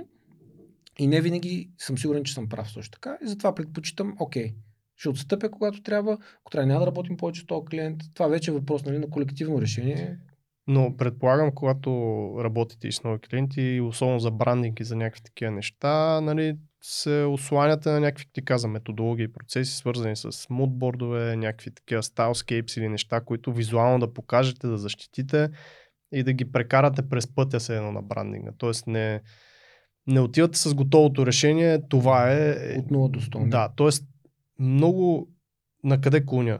А, начинаещите или хората, които са по-отскоро в професията, не разбират, че има един дял от работата, който е правиш нещо и го фърляш буклук. И то не е малък. Тоест, голяма част от нещата, които ще работите като дизайнери, няма да излизат пред, на бял свят. И по този начин се убеждават клиенти, т.е. с показване на визуални примери, кое, какво, защо и се опитвате да ги клоните към това, което според вас ще работи. Вече те, ако си имат друго разбиране, важното е вие да сте показали вашето разбиране. По-скоро. И, и да не покажеш нещо, което не искаш изобщо да се случи. Това е да, много важно. Това, е, да. е, това е едно от нещата, които а, нали, с годините, въпреки че е супер логично, Просто ако нещо на теб не ти хареса, не го покажеш на клиента, защото ако го покажеш на клиента, има голям шанс той да го хареса. В смисъл шанс е, ако му покажеш три неща, 33% е шанса да хареса точно това, защото той няма твоето виждане за нещата. Той, той предполага, че ти като професионалист си му дал неща, които са еднакво добри, най-малкото, което е. Ти може да имаш, те винаги питат, нали имаш ли фаворит или не. Но си много прав. Методологията е всъщност един много, много такъв добър а, как се казва, като парашут за това нещо, ако се обърка по някое, по някое време, ти да мога да дръпнеш назад. И, и ние, истината е, че и в брандинга, и в Motion имаме такива процеси и работят, няма да кажа безотказно, защото се е случва някакви издънки такива, дори в последните години, но издънките са от типа на клиента просто не знае как да даде обратната връзка и тази обратна връзка идва много, много, много след момента, когато е да, трябва да даде тази връзка Мгм. и той е бил, му е било казано, че трябва да даде, просто той накрая решава. Имахме безумен случай, имах един случай, в който клиента каза, а, ми, просто прекалено задълбочено го, го мислите това нещо, ние искахме малко по По-семпло. не по-артистично ли казаха, по... не помня какво беше. Едно, че прекалено много сме го анализирали, прекалено логично е било всичко, те са искали нещо по- по-така. По-така е много добър. Да, това е много добър. Да, и не го чувстваме другото. Ми не го почувстваха, не го ползваха. Няма проблем. Платиха си го с убеждаване, но накрая си го платиха хората. До мисълта ми е, че това е нормално, това е част от процеса, не мога да спечелиш всяка битка, нормално от време на време да, да има издънки. Pick your battles, са казали хората. Да. Всякъде. А, е, връщам те малко на студиото, понеже аз не си спомням, Иво всъщност питахме ли го това, не го ли питахме, но какви са ролите на четиримата в студиото? А, Иво, между другото, споменахме тук и Вайво на няколко пъти, епизода е 50 и някой или 40 и някой. Ти си направил ресърч, аз С- се чудех през цялото време, сега като си 56, говоря, защото ти си го го Значи слушам, за да 56-ти бъда епизод абсолютно беше с. Ивайло Нетков, който е втория от четирите партньори в Ford+. Да. Стана Значи има много още двама ли да поканим? бе? Еми, имате, между и двамата ще е съвсем различни истории. Разкажи за това кой с каква роля и как. Имало ли е разговор? Ти каза, нали, че сте си намерили е, отговорностите общо, взето сте си ги разпределили по някое време. Какъв е бил разговор или натурално това нещо стана? Смешното е, че понеже пак ми е прясно разговора, имаше много подобен въпрос към Иво и, и, от, и отговор ще бъде различен този път, защото буквално са Добре. се променили, м, наистина много се променили нещата за тия няколко години, откакто, откакто той е бил. А, всъщност това с ролите, м, наистина това, което нали, той беше казал тогава е, че в общи линии по естествен път се беше случило. Мгм. Сега е сравнително естествен път от, отново. Проблема е, че естественият път на нас ни води ние да продължаваме да си ги работим, да си чувъркаме дизайнчета, анимации, не знам си какво, а ние трябва да излезем от тази роля. И, и в момента се опитаме наистина да ги разпределим по такъв начин, че всеки един от нас да има някаква наистина важна част за този бизнес, но, но като човек, който някакво парченце от пъзела добавя. Нали? Всеки се опитва да. Всеки се чувърка буквално в нещо, което той е най-добър. А, Иво е нашия креатив директор. Той е, както казах, той е много, много прецизен човек, много такъв методологичен. А, наистина съвсем заслужено той стои на, на отпред, нали, като стрелата, той е върха на, на копието там, което пробива пътя. От друга страна, а, Верчето е човек, който гради доверието, до голяма степен доверието на клиентите ни в а, нашите процеси. Тоест, с нея тя е изключително а, пунктуална и OCD мисля, че беше думата. Да. Тя не може, в смисъл, не може да мине бък край нея и тя да каже, окей, пускаме го. така. Това не се е случило никога. Не, че не е изпускала нещо понякога, което после на нас ни тежи, че тя е изпуснала нещо, защото се говори доста време за това. Mm-hmm. Истината е, че тя е човек, който е, м- иска да е изключително коректен с, а, в отношението с всички, не само с клиенти, и с нас, и с всички.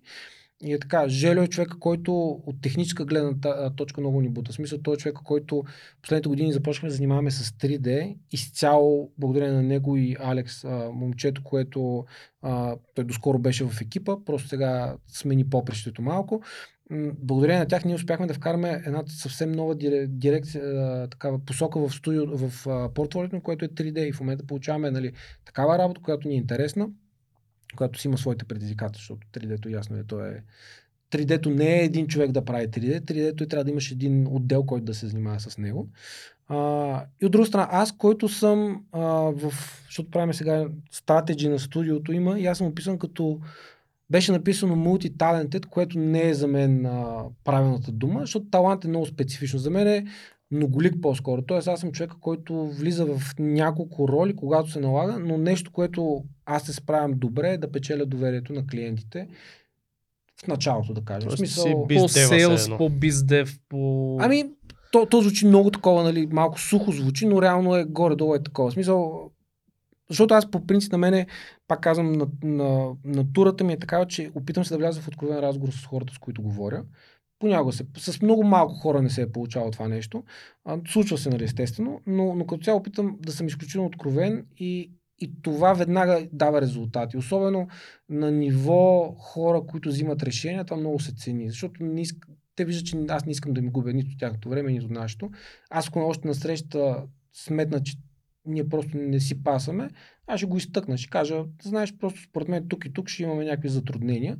И това винаги, а, винаги се приема добре от, от, от насреща страна, което поставяш една солидна основа за следващите стъпки. Защото ако ти в началото не си послал а, с такива някакви открити отношения, не знам, особено, особено когато говорим за някакъв голям бизнес, не съм, аз не съм на всяка среща. Мисля, има много бизнес, смисъл, голяма част от, от нали, клиентите, аз не съм на първата среща, Ивайло Верчето, друга част от екипа, не съм само аз, който го прави това нещо. Също въжи за, за другите трима.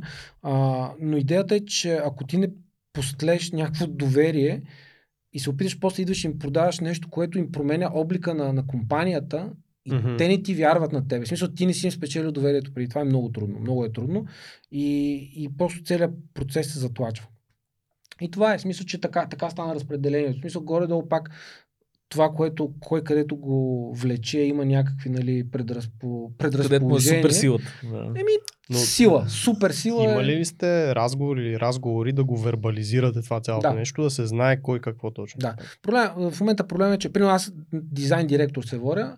Истината е, че станах дизайн директор преди няколко години, защото трябваше да напишем нещо на новите визитки ясно е, че не, в смисъл, не бях креатив. дизайн нинджа или нещо от тези, които са там. Да, в смисъл, нинджа, самурай. всякакви неща може да си измисля. Дизайн директор беше най-близко до това, което правих, защото правих малко брандинг, малко motion, мешаме ги нещата, понякога водя проект, понякога не, но в крайна сметка аз ще продължа да помагам с дизайна. В смисъл, че аз съм си дизайнер, това няма как да избягам от това нещо.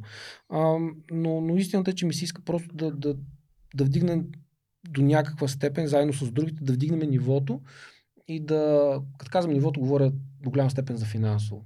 Сега нещо много интересно, което може би ще е интересно на, на собствените на студия или на хората, които имат малък бизнес. А, в това си желание нали, да разберем къде са ни слабите страни, решихме да си направим такъв одит.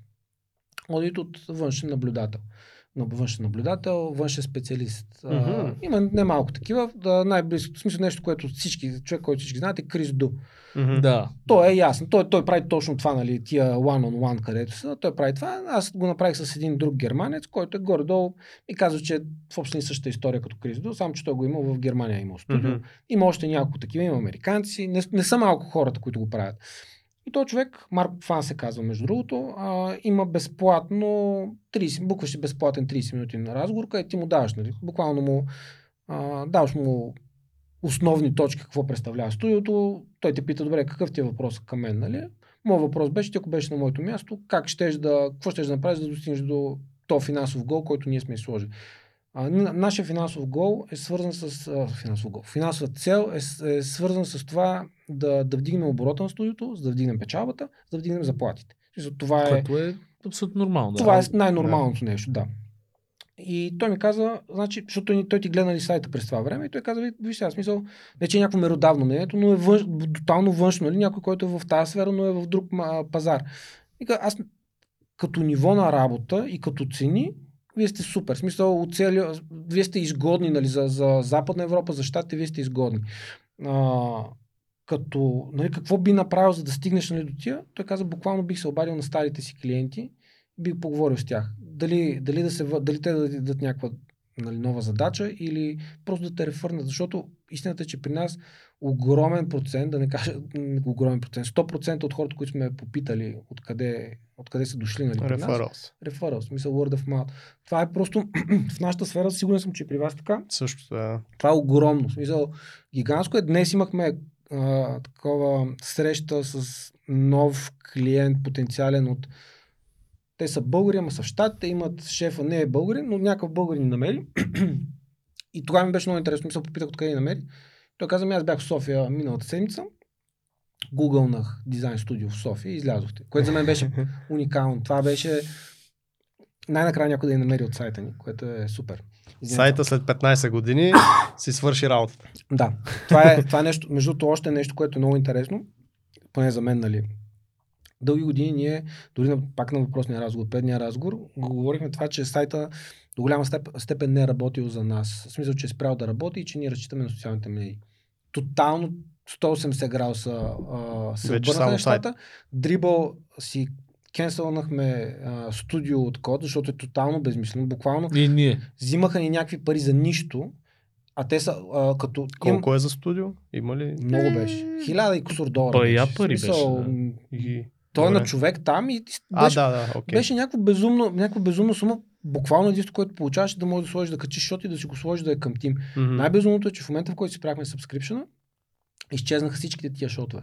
Да имам. Да, в смисъл, тези, които сме ги качвали Грубичко. от, от студиото, изчезнаха, другите, които някакво в смисъл, бяха го направили по много странен начин, както и да е.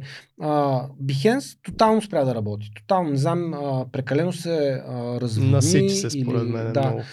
Най-вероятно е просто има прекалено много хора, прекалено много добри дизайнери, прекалено много добри студия и те хората не стигат до тебе.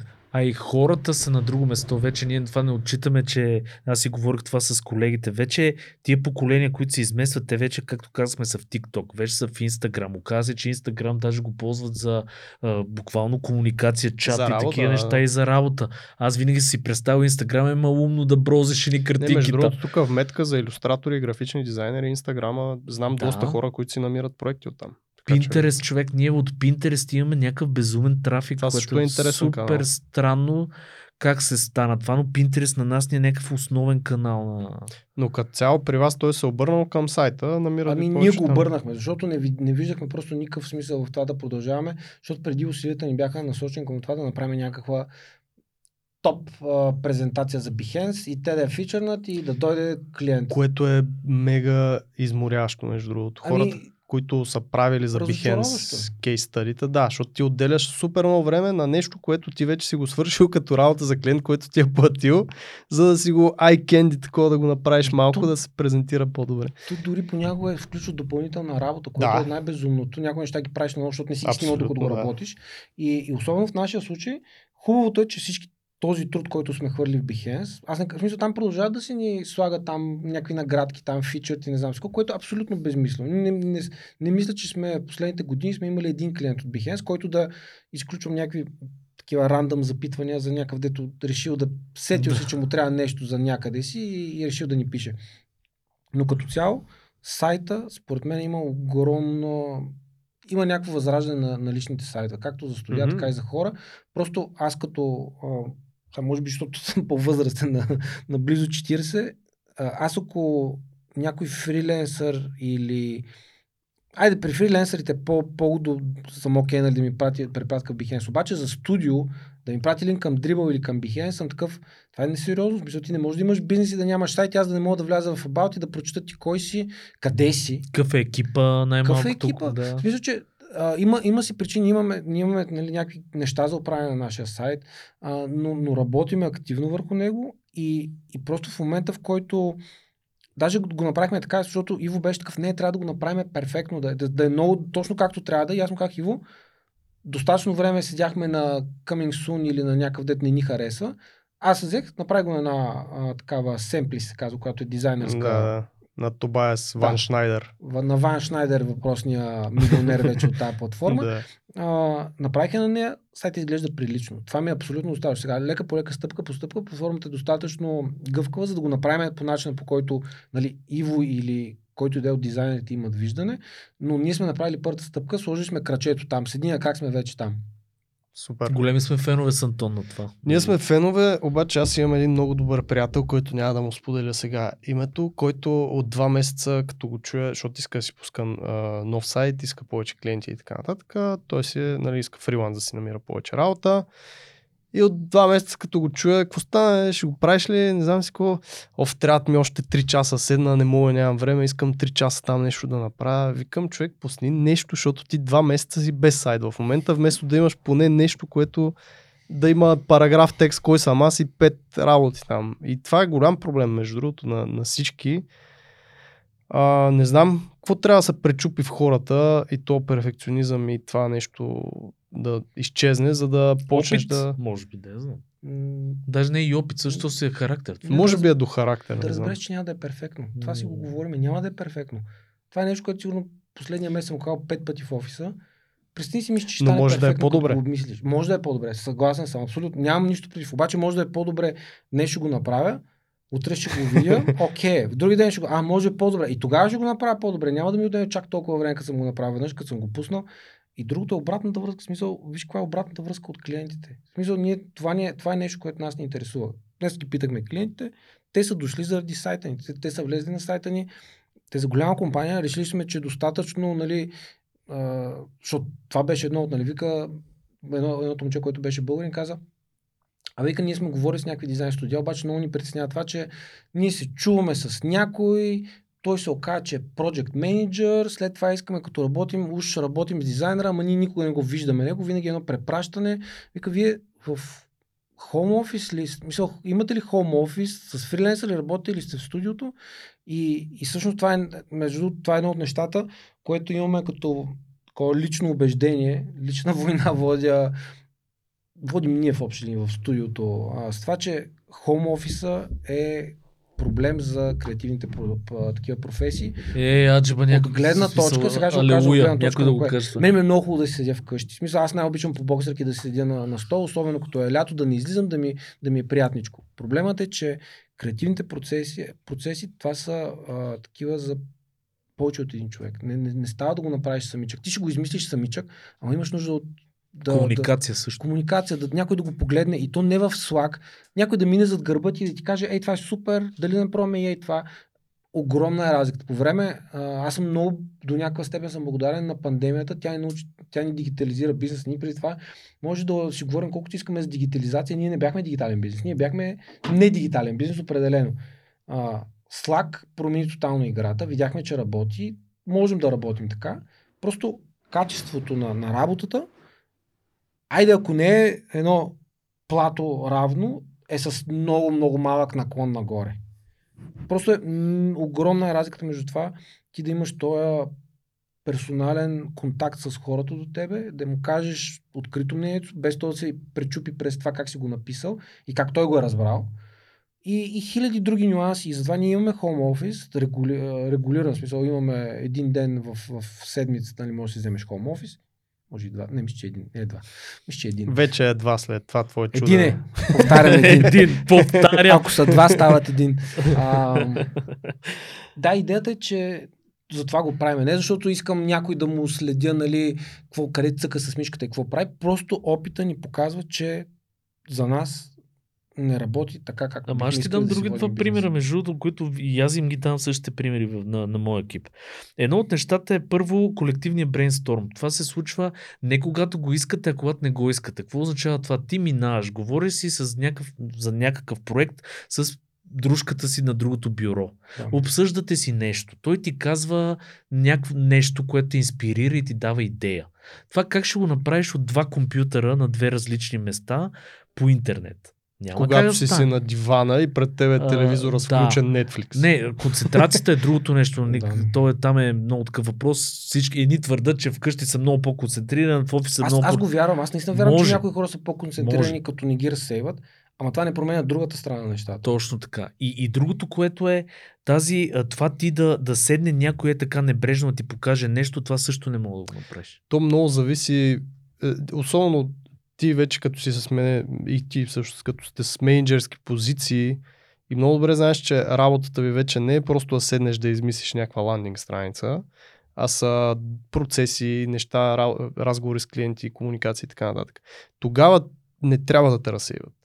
Тоест, ако наистина правите само дизайнчета, колегите ти се занимават с дизайна, то там може да има някаква разсейванка, защото наистина се получава такива happy accidents, инциденти от разговори но когато си в друг мод, вкъщи е много по-добре, защото не, не те тапват трябва да имаш quiet time, ама това да. и офиса може да бъде постигнато. Много сложно. По-трудно. Поне при мен, е. в моя да. опит е, точно когато ти трябва да си quiet time, дори да си с слушалки, някой ще дойде, защото се е сетил сега и е минал да, покрай да, тебе, да те пита нещо за а, вчера къде си яло на обяд. Примерно. Веднага ви казвам, слагате такива колонки за тия, дето правят noise cancelling.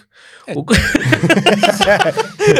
Не, ти следващата стъпка е кюбикъл, нали? Смисъл, да. перфектното и, решение. Абсолютно и някакъв пускаш параван, примерно, който като Ма, клетка. То, между другото, ти се баш, ама някъде ми беше попаднала реклама точно за едно такова като яйце, дето може да си го сложиш по средата е една кабинка, може да си го сложиш където иде. Да, бе. Така ли? И се затваряш вътре и нито чуваш, нито теб. Чуват само едно стъкло се виждаш. Нали? Не, извинявам се, не е това, но едно друго, което изглежда още по-брутално, което е, е това кресло, както го виждаш. Mm-hmm. Обаче тези страни малко по-широко и са дигнати и до тук. И от всякъде. Ти си в едно, сега, и супер странно, защото ние двамата сме седнали един срещу друг, говорим си, звуковите вълни не напускат това пространство. В Смисъл, е такова е разстоянието, просто понеже това обира тия звуковите вълни, които се раз, а, раз, канализира, да, да. и то канализира и изведнъж защото аз съм го, нали, слушал съм го и отстрани. Отстрани чуваш едно такова приглуш, един, едно приглушено говорене, което дори не разбираш какво точно се говори. Обаче вие помежду си чувате супер ясно, малко като в кабинки сте такова. Аз бачках по едни много интересни проекти. Тук българ, българин, между другото, който имаше фирма точно за такива всякакви там звукови изделия, включително, включително и промишлени, където като има някакви строежи и работи, може да го обградиш с едни такива колони, които обръщат Да, бе, звука там да рабъра и заглушават. Вредни цялото шумове да може да ги... Включително имаше някакви инструменти, ето ако примерно съседът ти горе прави парти, имаш някакви а, такива, една пръчка с, не знам какво беше, някаква плака на нея, където като, го, като бор машина е такова, като го пуснеш и то някакси обира вибрациите и им това не е българско. Вместо да отидеш да убиеш един шамар на Или, Да. с, или с дръжката на метлата, примерно, да, Да. му биеш отдолу. Парно, има парно, имаме това. Къде е с... Имаха точно такива, имаха разни неща, които просто обръщаха звука от около тебе, за да имаш, нали, като се едно noise cancelling, обаче открити пити такива е, говорители, които видимо нямаш параван, пак те като са над тебе, примерно. Много го sci-fi ми изглежда това човек. Много Супер, е. е, смисъл, това е много яко. Това, е- това най-вероятно работи много добре, ако ти имаш заведение на първия Точно етаж. те на, на Да. между другото на хепи на, те мисля, че се опитваха да го вкарват на хепи на различните маси, а, да можеш да си контролираш музиката от масата. Се е Беше супер. като готин проект, но мисля, че не се Не се- реализира.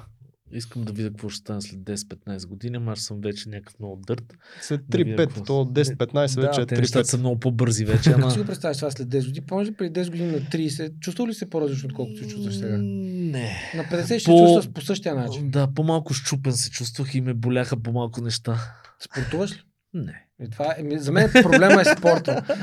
Да, абсолютно си прав. Не, за това е шега, нали, ама, ама Не, не, в студиото аз и, и може би Желю, които сме хората, които най-рядко прибягаме до спорт, нали, като решение. А ти от другата гледна точка, аз мисля, че сме- ми кажеш, защото Не, не, сме, сме с най-малко проблеми в мускулите, в гърба, в Това е схващанията. интересна теория, между. Не, То- да, аз тази теория имам много давна. Спорта е много трики нещо, в смисъл, че спорта то е физическо натоварен и ти ако не го правиш правилно и буквално не знаеш как се прави, шансът да си навредиш е немалък. Много е зависи така. от спорта. Да. Защото представи си един а, изкривен човек, който седи 7 часа на компютър Е, и отива час и Изкривен да половина, два в фитнеса изкривен и почва да дига мъртви Това тяги съм там. аз. Мисъл, наистина трябва да знаеш какво правиш и затова има много различен тип спорт за различните а, хора, защото всеки, няма как да сбъркаш а, ходене или не, лек джогинг. Абсолютно. Истината е, че тоталното обездвижване е много голям Е, проблем. При мен аз съм вече там. Мисъл, дивана, колата, а, бюрото. Дивана, колата, бюрото, сериали. Това е цялото. Да, тук е момент да кажа, че ти три пъти ме покани да дойда да си паркирам колата. Да, защото за мен е немислимо. Аз три, три пъти казах, че съм на 10 минути пеша и ти продължи да настояваш. Да, не, аз, мой мозък не го побира. Ти си Да. на 10 минути и не си дошъл с колата, Да. разбираш? Топло е, ма не чак толкова. Добре, а да. как е положението в студиото? По-спортни натури ли са? Има ли така Супер някаква спортни са, култура? Направо Или- ужас. Да, бе. не, наистина, не се шегувам. Половината са някакви такива, дето Иво ще ходи сега да триатлон или нещо такова да ходи. На Значи студио. Пунчев, чуйте. Студио Пунчев. А, в общи линии са много малко хората, които не тренират нещо активно или не ходят на, на някакъв вид спорт. Нищо не тренираме, братле. Еми, така си ги избрал хората. Аз така ги не, питам. на, какъв те идват, между другото, идват, напротив, идват такива, де Според мен идват, да, някакви мега надъхани. И. Сергей там дава ние, кофти сме, пример. ние сме до някаква мултиспорт тази година ни е клиент, нали, ние им правиме под кампаниите всичко и, и все пак... Кажете им да си намалят цените, какво ги дигнаха на Между другото, 50% от Мога да ви разкажа, това не е място. После ще ви Да, разкажа причината за това нещо. Благородно е. Така ли? Добре. Да, те добре, бяха на... И техни бяха и тия фитнесите Next Level, нали Точно така? Да. Браво на тях, между другото, много... В смисъл, аз се кефя на такива хора. Готин... И, и много интересна компания. Това, Да, е, това е да. истината. И да, иначе затова готин клиент. Също така са готини. Мисля, че ние от някакъв гигантски списък с клиенти, за които правихме някакви дживъчки, нам опитваме, опитваме и успяхме да намалим до много малък брой клиенти. Сега са, тази година е рекордно малък. Мисля, че бяха последния път 14, което за нас е За цялата година. В смисъл, които са в момента активните Да, ни да, клиенти активни. и проекти, защото ние сме имали, имахме години преди 3 години, където са били примерно в рамките 80 клиента, примерно, което е Уау. като проекти е гигантско число. В смисъл някакво... Сега те е вярно, че някои са малки нали, са разделени, но, но е огромно количество проекти, което е изключително натоварване най-вече за, колкото да звучи, за клиент сервис. Защото при тях работата е такова exponential, защото ние при дизайна малко или много успяваме да ги... Под клиент сервис, какво имаш пред? Хората, които се занимават с акаунтстването, с... А, Project менеджерите. които са директна връзка на клиента. Ние, а, значи, по принцип, винаги сме за, а, когато има една среща за фидбек, винаги има един а, акаунт Мгм. клиент сервис и един креатив. Човек, който работи по проекта, като акаунт е човека, който, ако креатива отиде на почивка, акаунта знае какво става. Ако акаунта отиде на почивка, креатива знае какво става и в общи винаги така са, имаме някой, който е който може да продължи проекта, нали, докато някой почива или го няма. Но, но мисълта ми е, че това е просто страшен биче за, за хората, които менажират проекти, защото става безумно. В смисъл, фактурите, с а, тайм графиците, с как да нагласиш тия хората по, по този проект, кой кога да влезе, кога да излезе, какво и да следва. Това става едно безумно Да. нещо. Сложно. Да, което е излишно. Мислихме, че така това е начин. Ние много се гордехме с това, че нямаме големи клиенти, че едва ли не сме зависими от никой. Истината е, че без голям клиент, който да ти вкарва сериозен оборот, е много трудно. В смисъл... Той фриланс е също. Аз като се замисля, повечето време от тези 10-12 години фриланс, които съм правил, съм имал някакъв вид ретейнер клиент. Да. Тоест получавал съм пари месечно, задължително с или без работа за този клиент.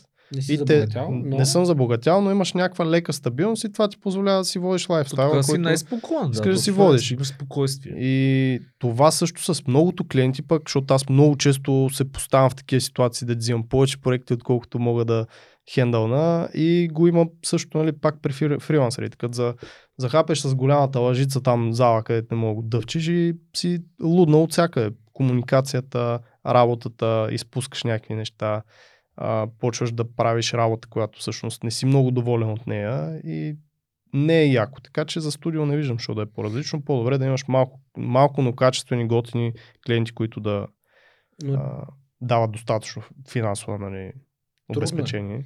труд, истината е, че е трудно да стигнеш до, до този момент, където можеш да кажеш, да, си харесвам всичките клиенти и никой от тях не ме, не ми, не ме изкара извън нерви. Сега, защото сега, едно от нещата, които, другите, нали, които са нещо като ценностната система заложени от началото е овертайм по принцип за мен е страшен бич. Аз овертайм аз от мръз. агенциите не мога да понасям. А, особено сега като човек с семейство, а, прекалено обичам съпругата си и детето си, за да се занимавам да стоя до 11 часа на, в офиса да работя. В смисъл това и ние преди доста години успяхме да го изкореним. Истината е, че сега с един или два, с един проект американски се наложи предните месеци да имаме няколко дена, сега направихме втори с тях и беше много по-добре. Но като цяло, за- мен това е фирмите, които едва ли не гледат с добро око на овертайма, това, че ти работиш много усърдно, за мен е проблем това, защото това значи, че ти не си свършил Недобро или че някой не ти е планиране. разпределил правилно работата, или че ти работиш много бавно. и Как двата разбираш овертайма? Овертайм за мен е всичко след 6. Да останеш Буквално. на работа след работно имам време. предвид Това е овертайм. как го дефинираш. Той първо трябва да си дефинирал изключително изчистен и добре направен скоп на работата, да кажеш часовете и дните, които ще ти отнемат Точно. и ти се опитваш да се скуизнеш в това нещо. Тоест не искаш да Абсолютно. го прескачаш. Абсолютно, да се скуизнеш без да се напъваш. Мгм. Най-важното. В смисъл, бе, на мен напълнето е на нас работното ни време от 10 до 6. Мгм. За мен в тия, това са нормалните а, граници, в които човек е, ако е ефективен и успява да си ги такова, да си свърши нещата, е перфектно. Има хора, които предпочитат да работят вечерно време, разбирам го. Нашето студио не работи по този начин и не го, не го, а, не го поощряваме. А, и тук не е въпрос на заплащане, дали ще платиш на някой овертайм или не. Тук въпросът е чисто принципен, защото за мен един човек, който днес е работил до 10.30, прибрал се вкъщи в 11.30, легнал си, е изгледал е половин сериал и се е легнал с мачка на 12.30. Утре е на пръцал. И сутринта стана в 9.30 с зор и е половината ден не знае къде се намира, защото и това се натрупва. То е натрупването най-големия проблем. Не е въпрос да го направиш веднъж, два пъти, пет пъти. Въпросът е когато стане начин на работа и ти го едва ли не го очакваш от хората, защото в, аге, в рекламните агенции, сега пак говоря от някакъв опит преди 15 години, но го имаш това очакване. Имаше очакването, че ти когато имаш кампания, която Ще, трябва ще да се приключи, яко. не, ти трябва да го приключиш. Не, не, днес се приключва. И в момента а, има хора от екипа, които го правят и ние сме им изключително благодарни, специално за тази кампания, нали, която беше, изключително благодарни, защото освен нас, има някой друг, който да поеме тежест, част от тежестта. Сега опитваме това нали, да го, не е всяка вечер, нали, така нататък, да е много регламентирано. Но с американския клиент, истината, най-смешното си с американския клиент след първия проект с него, който беше брутален. Аз, това беше, може би, един от най-тежките проекти, които съм работил от близките години, като изключим един друг за един пак за американци. Но а, той човека накрая, накрая каза, хора, аз след този проект бях на ръба на психическа, нервна, бърнаут, всичко криза. Защото той ставаше в 4.30, за да ни даде фидбек. До 6 часа, това с 4.30 сутринта, до 6 часа ние му връщаме, 6.30 ние му връщаме рунд корекции. Той ни дава втори рунд и ние да го направим и него. И сутринта, и вечерно време понякога ставаше до 1.30-2. И по време на първия проект това се случи 4 до 5 пъти, не 4, 3-4 пъти в седмицата. Това за него. Wow. За нас. Ма това си американски начин. Аз съм, между съм ги гледал. При нас по същия. Те някакси имат тази култура. Стават сутринта, аз го питам един продюсър, колко, нали, в колко е часа при тебе, защото аз знам много добре колко е. Той казва 6.30, ама вече направих джогинга и съм готов да такова човек. Аз в момента бачкам с такъв, който е, обаче видимо почва да му създава проблем това нещо, защото той от, от два месеца, човек, който да, да, от два месеца не спи, а пък да. той е с жена, дете. Дава тоест, нали, в един момент почва дава заед. И наистина го виждам, че не става и се опитва просто много неща. Това се оговорихме наскоро с, с а, единия, който бачка като програмист там, че не трябва да поемаш толкова много отговорности. Тоест има хора, които имат някакво нервно разстройство, тия невротиците, които според тях всичко е тяхна отговорност и се опитват абсолютно всичко да подобрят, Ако да не направят. Са там, няма да стане. Точно, да. А, което е мега нездравословно и аз нали, го разбрах това последните няколко години. Примери от моя живот и от страни покрай мене, че понякога просто трябва да отпуснеш малко така а, това юздите, да ги оставиш хората да си вършат работата, да не си насякъде, защото... Не сме хирурзи. Да, не правиме, тук не е на живот и смърт, не правиме совалки, както ами, обичам да казвам. И, и това е смисъл, че а, и с американци, но истината, че фидбек, който накрая, защото ни правим един такъв фидбек с клиента накрая, той каза хора, не знам какво би ме накарало да направя втори такъв проект. Буквално една смисъл, той, той го каза това нещо, защото това беше месец. Не, не седмица, 10 минути по-късно. Funny thing, клиента ми се обади и иска да направим втори проект. Втория проект, заклеям се, е просто, свършим го 10 дена преди, преди, преди крайния срок. А, гигантски обем от работа. Просто този път ние знаехме с какво, се, с какво си имаме работа. Успяхме да създадем у него една сигурност още в началото, че нещата се изпреварват събитията. И проектът изведнъж стана, аз съм се виждал с него примерно 4 или 5 пъти за 2 месеца. И доверието вече е друго. Доверието, да. то това не беше, по принцип не беше първи проект с него, но очевидно той беше приснен, защото бюджета беше голям, а, клиента му е важен.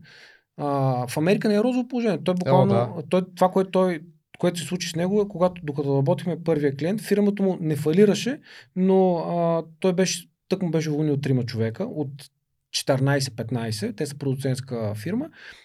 Бяха преди COVID, бяха взели чисто нов офис, брутален с някакви награди там, едни контейнери, супер, страхотен. Каза, вика, ние в момента не можем да накараме хората да дойдат тук, не можем да го дадем под найем, защото никой от IT фирмите не, не, не, не са им хората. И те го продаваха. В смисъл, той в, в момента, докато течеше втория проект, той се местеше в нов офис. Просто защото не може да си позволи вече да другия който. Стандарта е много висок и тях като малко като им се промени економиката, ги, да. супер много. много. Ги Тук поне ние сме така свикнали на всякакви немоти. Абе и тук вече се променят нещата. Малко Абе, се по, по, да се върнем на този Марко Фан, дето прави одита, като му казах нали, колко са ни данците в България и какви са ни примерно найемите, той беше такъв. Човек, Искам да живея в България. се дали да не се премести сега, като ги кажеш тия работи, защото при Германия, Германия е брутално хора. В смисъл, там е, аз с счетоводителя ми, имам там една-две години счетоводител там и, и като отида и го питам, нали, окей, декември месец, колко данъци ще платя? И той каза, не знам. Какво значи не знаеш? Ето колко съм изкарал тази година, не може да ги сметеш. Ми, не е толкова просто. Викам, добре, кое е сложното? Ами то зависи дали тебе ще ти се признае това и онова, в коя категория ще влезеш. Викам, добре, каква е разлика? Еми, може да са 15 може да са и 30% примерно. И съм такъв, това е доста голяма разлика нали, между 15. Мисля, импровизирам, не беше в Австрия толкова много, беше много. В Австрия са 55%. Франция е същата работа. За това Не, бе, ние сме си. една много благодатна държава. Това е друг въпрос, който аз много си блъскам главата. Защо по дяволите не станахме една хубава офшорка и да, да направят тук да, да, IT бизнеса да Швейцария на? Балканите. Да, човек. И тук злато от мивките, разбираш? злато от мивките и е тако. Вместо крави, как нещо друго щяхме да гледаме. Защото ти си го мислиш това, понеже си в първо някакъв вид IT сфера, второ, Балонче. второ работиш с, древна IT сфера. работиш с много чужестранни клиенти, бил си много, Не много, на, на различни изцяло. места. Окей. Докато сега масово в България, нали, извън IT сектора особено, има хора, които не са излизали от България. И то не е малка част. Тоест не са виждали бе. как изглеждат нещата. Ако всички тези хора ги вкараме в, а, друго, друго в Западна говоря. Европа и в IT сектора, Не човек, друго говоря, да привлечеш външни инвестиции, външни фирми, външни хора. а, защото тук се Примерно, краде. една Румъния, да кажем, нали, направиха за диджитал номадите, им направиха никакъв данък. Само и само си харчат парите в една Румъния. М. Португалия, ако знаете в нашата индустрия какво става в момента, буквално им също. подаряват някакви неща, само и само да ходиш си преместиш фирмата там, нещо да въртиш някакви пари там. Чехия, знаете какво правят? За филми, ако занимаваш с филми, мисля, че беше 50% Не знам с какви филми се занимават. Тия... 50% субсидира такова. То, а най-бруталното е, че ти си правиш фирмата там и ти може да работиш с българи. В смисъл, Да, че да. ти не е, не е нужда да са, да са чехи. Те искат да минават просто ти парите да минава минават през В 50%. Дубай имаш 0%, 0% да. Да. В смисъл, има, Има, да. има места, където нали, е по-добре, но могат да си го позволят. Сега това са наистина политически теми. Не, Да. аз защото е така ми попна. Но Да ми се е- върнем на дизайна. Въпросът е... Аз. Знаеш какво? Какво да ви кажа? А, няколко пъти нали, горе-долу се въртиме около тази тема, но ако някой от екипа ти, пак овертайма или под някаква форма овертайма, ако някой от екипа ти се, смисъл, започне да върти, да суче някакъв дизайн и иска да го подобря и подобрява, подобрява, крайния срок е тук, как ще му кажеш да спре и да спре изобщо да, да чувърка? единствено нещо, в смисъл, единствено, който ще му каже стоп предаме, ако е на вратата чука презентацията, Мгм. където трябва да я покаже на клиента. А сега има други, а, други фактори, където, примерно, ако нещо не е готово или не е в достатъчно добър вид, който ние искаме да предем, Ивало няма да позволи Това е най-вероятно това да бъде. която няма го пусне. Да, в смисъл в голям процент случаи той е човек, който ще каже това не става хора, отлагаме среща, дай да отложим среща и да направим нещо, което е смислено. От друга страна, ако някой има желание да, да направи нещо по-добро вкъщи, това се случва. В смисъл, аз не кам, когато казвам, че ние сме против овертайма, първо случва се да има овертайм, рядко но случва, и второ има хора от студиото, които, които работят вкъщи, но те но при тях работа не е аз да му кажа, искам това утре да е готово. По-скоро този човек нещо, това нещо му е интересно, той иска да го направи. Включително а, дизайните, включително client сервис. В момента имаме а, Деси, която се занимава изключително с стратегията на студио. Това е новата и позиция. Тя премина от client сервис към, към strategy, а, която тя чете извън работно време, защото просто няма как да, да изстигне времето да върши работата, ама и да се образова, ама и да... Един куп неща. Също въжи и в по същия начин на Жажелю, mm-hmm. който е съдружник, който казва, вика, аз идвам в, на работа, работя, правя каквото трябва да се направи и вече не седа до 12.30 гледам 3D туториали как се правят някакви купчета от стъкло, примерно, което мъж на 40 години, нали не съм си представил, че е така, обаче това е, това е, за него това е начин той да го побутне това нещо напред.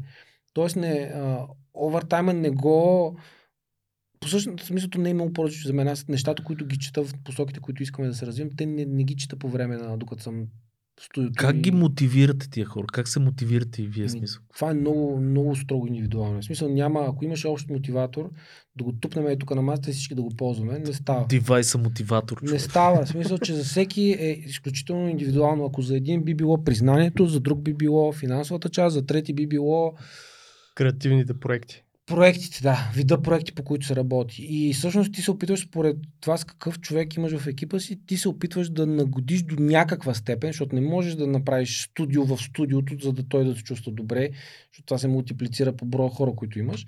По-скоро се опитваш по някакъв начин да го да се опиташ да съобразяваш това нещо. Най-малко, това е, това е единствено нещо, което да се опиташ, да го имаш предвид и да даваш работа, която него му е интересна. Случвало се, в смисъл имало, е- имало брутални случаи, хора, които от, от екипа, те вече не са в екипа, но идват и ми казват, това не ми влиза на мен в задълженията, няма да го правя. Говорим за иллюстратор, който трябва да, трябваше да отцветява графики, подадени от клиент да стане стоп motion, не стоп motion, ами cell animation. И буквално в прав тек ми каза на мен това, работи прави го 20 минути или 30 минути, ми каза мен това не ми влиза в, в задълженията. Не мисля, че трябва да го прави. Аз казах, добре, ти си единственият иллюстратор в момента. Ако не го правиш, ти, аз трябва да го направя. Това ли трябва да се случи според теб? Ами Аз няма да го правя. И разговора приключи. В смисъл, аз няма да отида да седна да тропна с крак и да кажа работи или вън. Седнах, напъна го, не се получи, не ни дадоха проекта. Това е положението. В смисъл, Shit happens. да, някой ги печелиш, някой ги губиш. Това е положението. То човек също го загубихме по един от най-тъпите начини. В смисъл, че имало и в, в историята на студио има хора, които са се раздели не с положителни чувства. Ето Основно. няма как. Аз не познавам студио, не, не. което да всичките да такива да се прегръщат Е, и да не, се разделят. повечето случаи, често казвам, бих казал, че в 90% от случаите е без, а, без някаква Драма, негативна да. емоция или драма. В смисъл, ние винаги даваме много конкретни, не кажа, че не знам дали сме уволнявали някой. Наистина, в момента не мога да се. Те все още работят. Някъде работят. Някъде. да, а, но хората напускат, но то напускането е понякога, нали, смисъл един човек просто усеща, че време, момент, то е, нормално. средата не е за него, иска да иска развитие, иска да продължи на някакъв, някаква друга посока. Добре, а, въпрос към двамата тогава. Вие знаете ли какво ви мотивира? Аз знам. И аз мога да кажа, Кажи. че знам. Значи, ние с него сме огромни ферове това да си купуваме часовници. Не. Тоест, блинк. Говориш за това. Истината е, че мене ми стана, в последно време ми стана интересно това, което почнах да правя, защото аз точно преминах от... Аз имах всичките нива, които той ги обясни. Имах нивото на перфекционизма, който, нали, смисъл, трябва всеки пиксел да е наместен точно там. Съответно с OCD заедно вървящи, нали, двете неща. Имах нивото на това, примерно, после а, някаква бизнес час, а, еди какво си. Накрая стигнах до нивото, което не съм пипал таблет вече трета година. И дори не знам какво смисъл, тотално не знам дали мога да направя някакъв дизайн вече в цялото нещо. Но мене това, което ме мотивира, че мен ми е страшно интересно в момента. Насякъде винаги съм имал този интерес към това, което правя. Когато бях дизайнер, беше супер интересно да бъда дизайнер.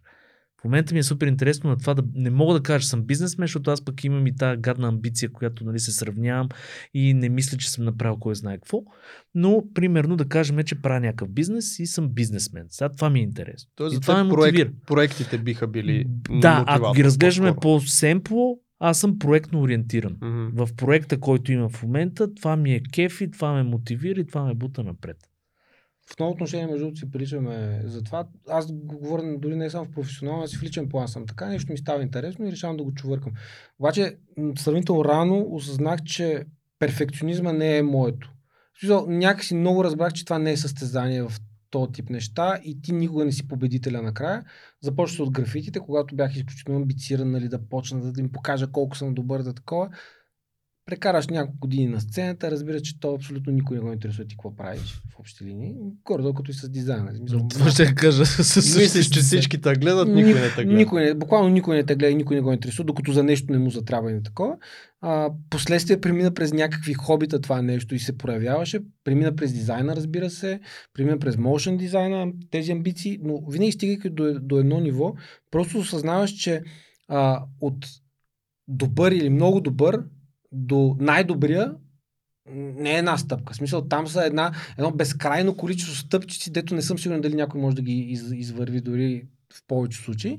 И, и по същия начин, някакси от, от едно в друго преливаха, от един съд в друг преливаше, но това, което на мен наистина много ме мотивира в момента е а, да има някаква, да има не, не спокойствие, но да, да има някаква стабилност в студиото. Аз по принцип съм човек, който е, просто съм такъв, обичам, обичам да, да нещата да са уравновесени, да вървят в правилната посока, която тая правилна посока да не е тази, която аз смятам, че е правилна, и тази, която сме събрали такива, знам нали мнението на другите хора и заедно сме тръгнали нататък. В смисъл, това за мен е правилната посока, не моята, ми нашата посока. И, и това ми дава едно спокойствие, когато сме алайнати с, с хората около мен. Също и за, естествено, и за, за семейния живот. Аз съм нали, изключително щастлив на мен и съпругата ми, и семейството ми са, са изключително свестни хора. Това е много важно. Смисъл, ако ти нямаш това спокойствие от другата страна на живота ти, това веднага се отразява в работата. Mm-hmm. Ти не можеш да си най-спокойният човек и най-целеустремения на работа. И изведнъж от страна да е всичко да е скандали, къвги и, и, и препирни за глупости, битовизми или за по-сериозни неща. Та в това отношение аз просто би съм горе от цял живот късметлия, нещата са продължили по този начин в професионалното отношение да се случат. Мен ме мотивира наистина всички заедно да сме добре. Не просто аз, не просто моите партньори, ами всичките, които са заедно в лодката, нали, да бутаме, да, да, да се случват заедно нещата. И това е, не, не е много, не е много сложно или така много. Мен това, което ми харесва, че е много проста концепцията. Сложното е, че ти трябва постоянно да ги пробваш, да, ги, да питаш тия хора, ти, ти добре ли си, а ти окей ли си, а ти какво имаш нужда, ти понякога успяваш, понякога не. Ако не успееш, то човек рано или късно се отделя от, от, от нали, тебе или, или начина по който случат нещата, но в крайна сметка с хората, с които сме вървим в една посока, мисля, че, че се получава. Мен много ми харесва това с правилните партньори. Аз това го вече почвам да го, така, да го осъзнам, колко е важно навсякъде да имаш правилния партньор. Вкъщи, на работа, бизнеса и така нататък. И е много трудно да си намериш. Бе, ремонтьора, майсторите, ако не са правилните хора, те, ти, просто се обричаше на един живот пълен с проблеми и тревоги. И А, нерви. разликата е, че майстора му му бие шута на жена ти по-трудно, така че Абе- и както и на партньорите в бизнеса. Тоест, нали, по-трудно казах, Да. не невъзможно. Да. Въпрос Да. на желание е всичко Да. и въпрос дали... Да, с майсторите, между другото, съм така, като един човек с солиден вече опит за да гърба си с майстори. Намерих една скъпа, но добра бригада и не мисля да ги пускам. Тоест, да, аз не мисля, че има ефтини бригади. Но проблем е, че пробвах такива, деца мисля, че са ефтини, оказах се доста скъпи. То това е нали, класиката, Да. такова ефтиното излиза скъпа. Да, да. С майсторите човек аз там не искам изобщо да от- под, подхващам. без- Тотално безкрайното, друга, да. друга тема е. Да. Ами, това е смисъл, че нещо, което, всъщност, което си мислех и а, просто ми се иска да, да остане като от този разговор, нали? Че за мен е просто е много важно, ако човек а, не го влече свръх много да направи нещо сам, по, а, за мен по-добрият избор е да намери правилното място. В смисъл, че да направиш нещо сам, дори с друг човек, е свързано с едни рискове и с едни трудности, които трудно можеш нали, в годините да ги, да ги избориш и да ги, да ги опишеш и да ги категоризираш и да си кажеш струва ли си е струва. Ако погледна назад, може би не си е струвал всичките. В смисъл, не говоря за финансово, говоря нали, дали си е струвал или не ти да поемеш по този път. В момента, според мен, ние сме късметли, защото четиримата човека в War+, които, които нали, сме партньорите, просто сме се оцели. Това е късмет, не е нещо, защото ние сме уникални Абсолютно хора. е късмет. късмет, чист Да, късмет да, е. да. Защото край мен имаше страхотни дизайнери. Когато ние почнахме да правим студиото, имаше още няколко студия се, в смисъл се образуваха от пак много талантливи хора. Никой от тях не издържа повече от едно-две, даже не знам дали имаше и три години повечето. Хората все още са, нали, все още дизайнери, все още са много талантливи, работят на различни места. Но просто работата с други хора и, и, и собствения бизнес е друга, друга бира просто, която трябва да си готов да... Това, което Иво го каза предния път, овертайма, ние сме минали през овертайма. Докъм, аз докъм може би 27-8 го търпях. В смисъл има брутални неща, които просто не искам да се връщам към тях. Аз знам и не искам да М. го причинявам на никой от, от студиото. Не, не, не, в смисъл не е да си кажеш това като казаната, трябва да минеш за да станеш мъж. Аз не искам Искаш да ги нашите- предпазиш, да. не искам никой от нашите дизайнери да минава през това в 4 сутринта, да получава СМС, докато си влиза вкъщи, има бък, върни се да го оправиш и ти да се върнеш 30 минути до студиото, за да го правиш. такива подпухнали като Това е понички очи. Това е тотал, тотална бруталия. А ти просто. казваш, че това е късмет, обаче аз сещам а, едно нещо, което Светло Симов ми го беше казал в един друг контекст. Той нали е така доста вярващ и може да чуете епизода с него, който беше много отдавна в пандемията. И по там време. някъде Той пак. тогава беше вярващ. Да. е Да, променило. той тогава беше вярващ и просто в епизода също разказва на, на две, на три за това как му е помогнал, но той казва следното, че когато нали, дойде някой човек в живота ти, било то нали, а, твоята половинка или някой бизнес партньор, то а, има причина Господ да те е свързал с него, т.е. да сте се срещнали. Има някаква причина да сте се срещнали, което е според мен е по-добрия начин да, да размисляваш на това нещо. Моята теория е, аз вярвам, че хората някакси като радиостанции си предават сигнали, ти просто се свързваш с сигнала на този човек, който ти си говорите заедно. Защото, примерно, винаги съм се обграждал около мене, с изключение на теб, разбира се. Не, аз това ще кажа, че С кадърни хора. Добър, много добър Не, пример напротив. за това нещо. Имах преди обратно, но да. но, но, но, реално практиката показва, че е Да. точно така, нали? Но с хора, които по Не, някакъв... не се харесваме с него по принцип, но заради подкаста Да, е сме тайна, заедно. тайна. Това е като мъжа и жената за детето, дето стават заедно. А, Точно така, горе е така. Но с хората, които, примерно, се харесваме, които не е Антон, Които са приел Никола, Да, Павката, обаче не и така. Сергей. Да ги виждаш всеки ден. Да. да, с тези хора, примерно, а, това, което наистина съм се обграждал с тия хора, някакси имаме някакво ми ни си приличаме, бе, човек. В Смисъл малко или много и по мислене, и по каквото се сетиш, и точно някакво като сигнали се едно си изпращаме. Някакво е такова малко странно, абстрактно. Минали има теория обясниха. там за, за частотите, вибрациите и реално, че привличаш това, което всъщност Не буквално, и... няма го предвид буквално, но може и буквално да го има. Знаеш ли смисъл?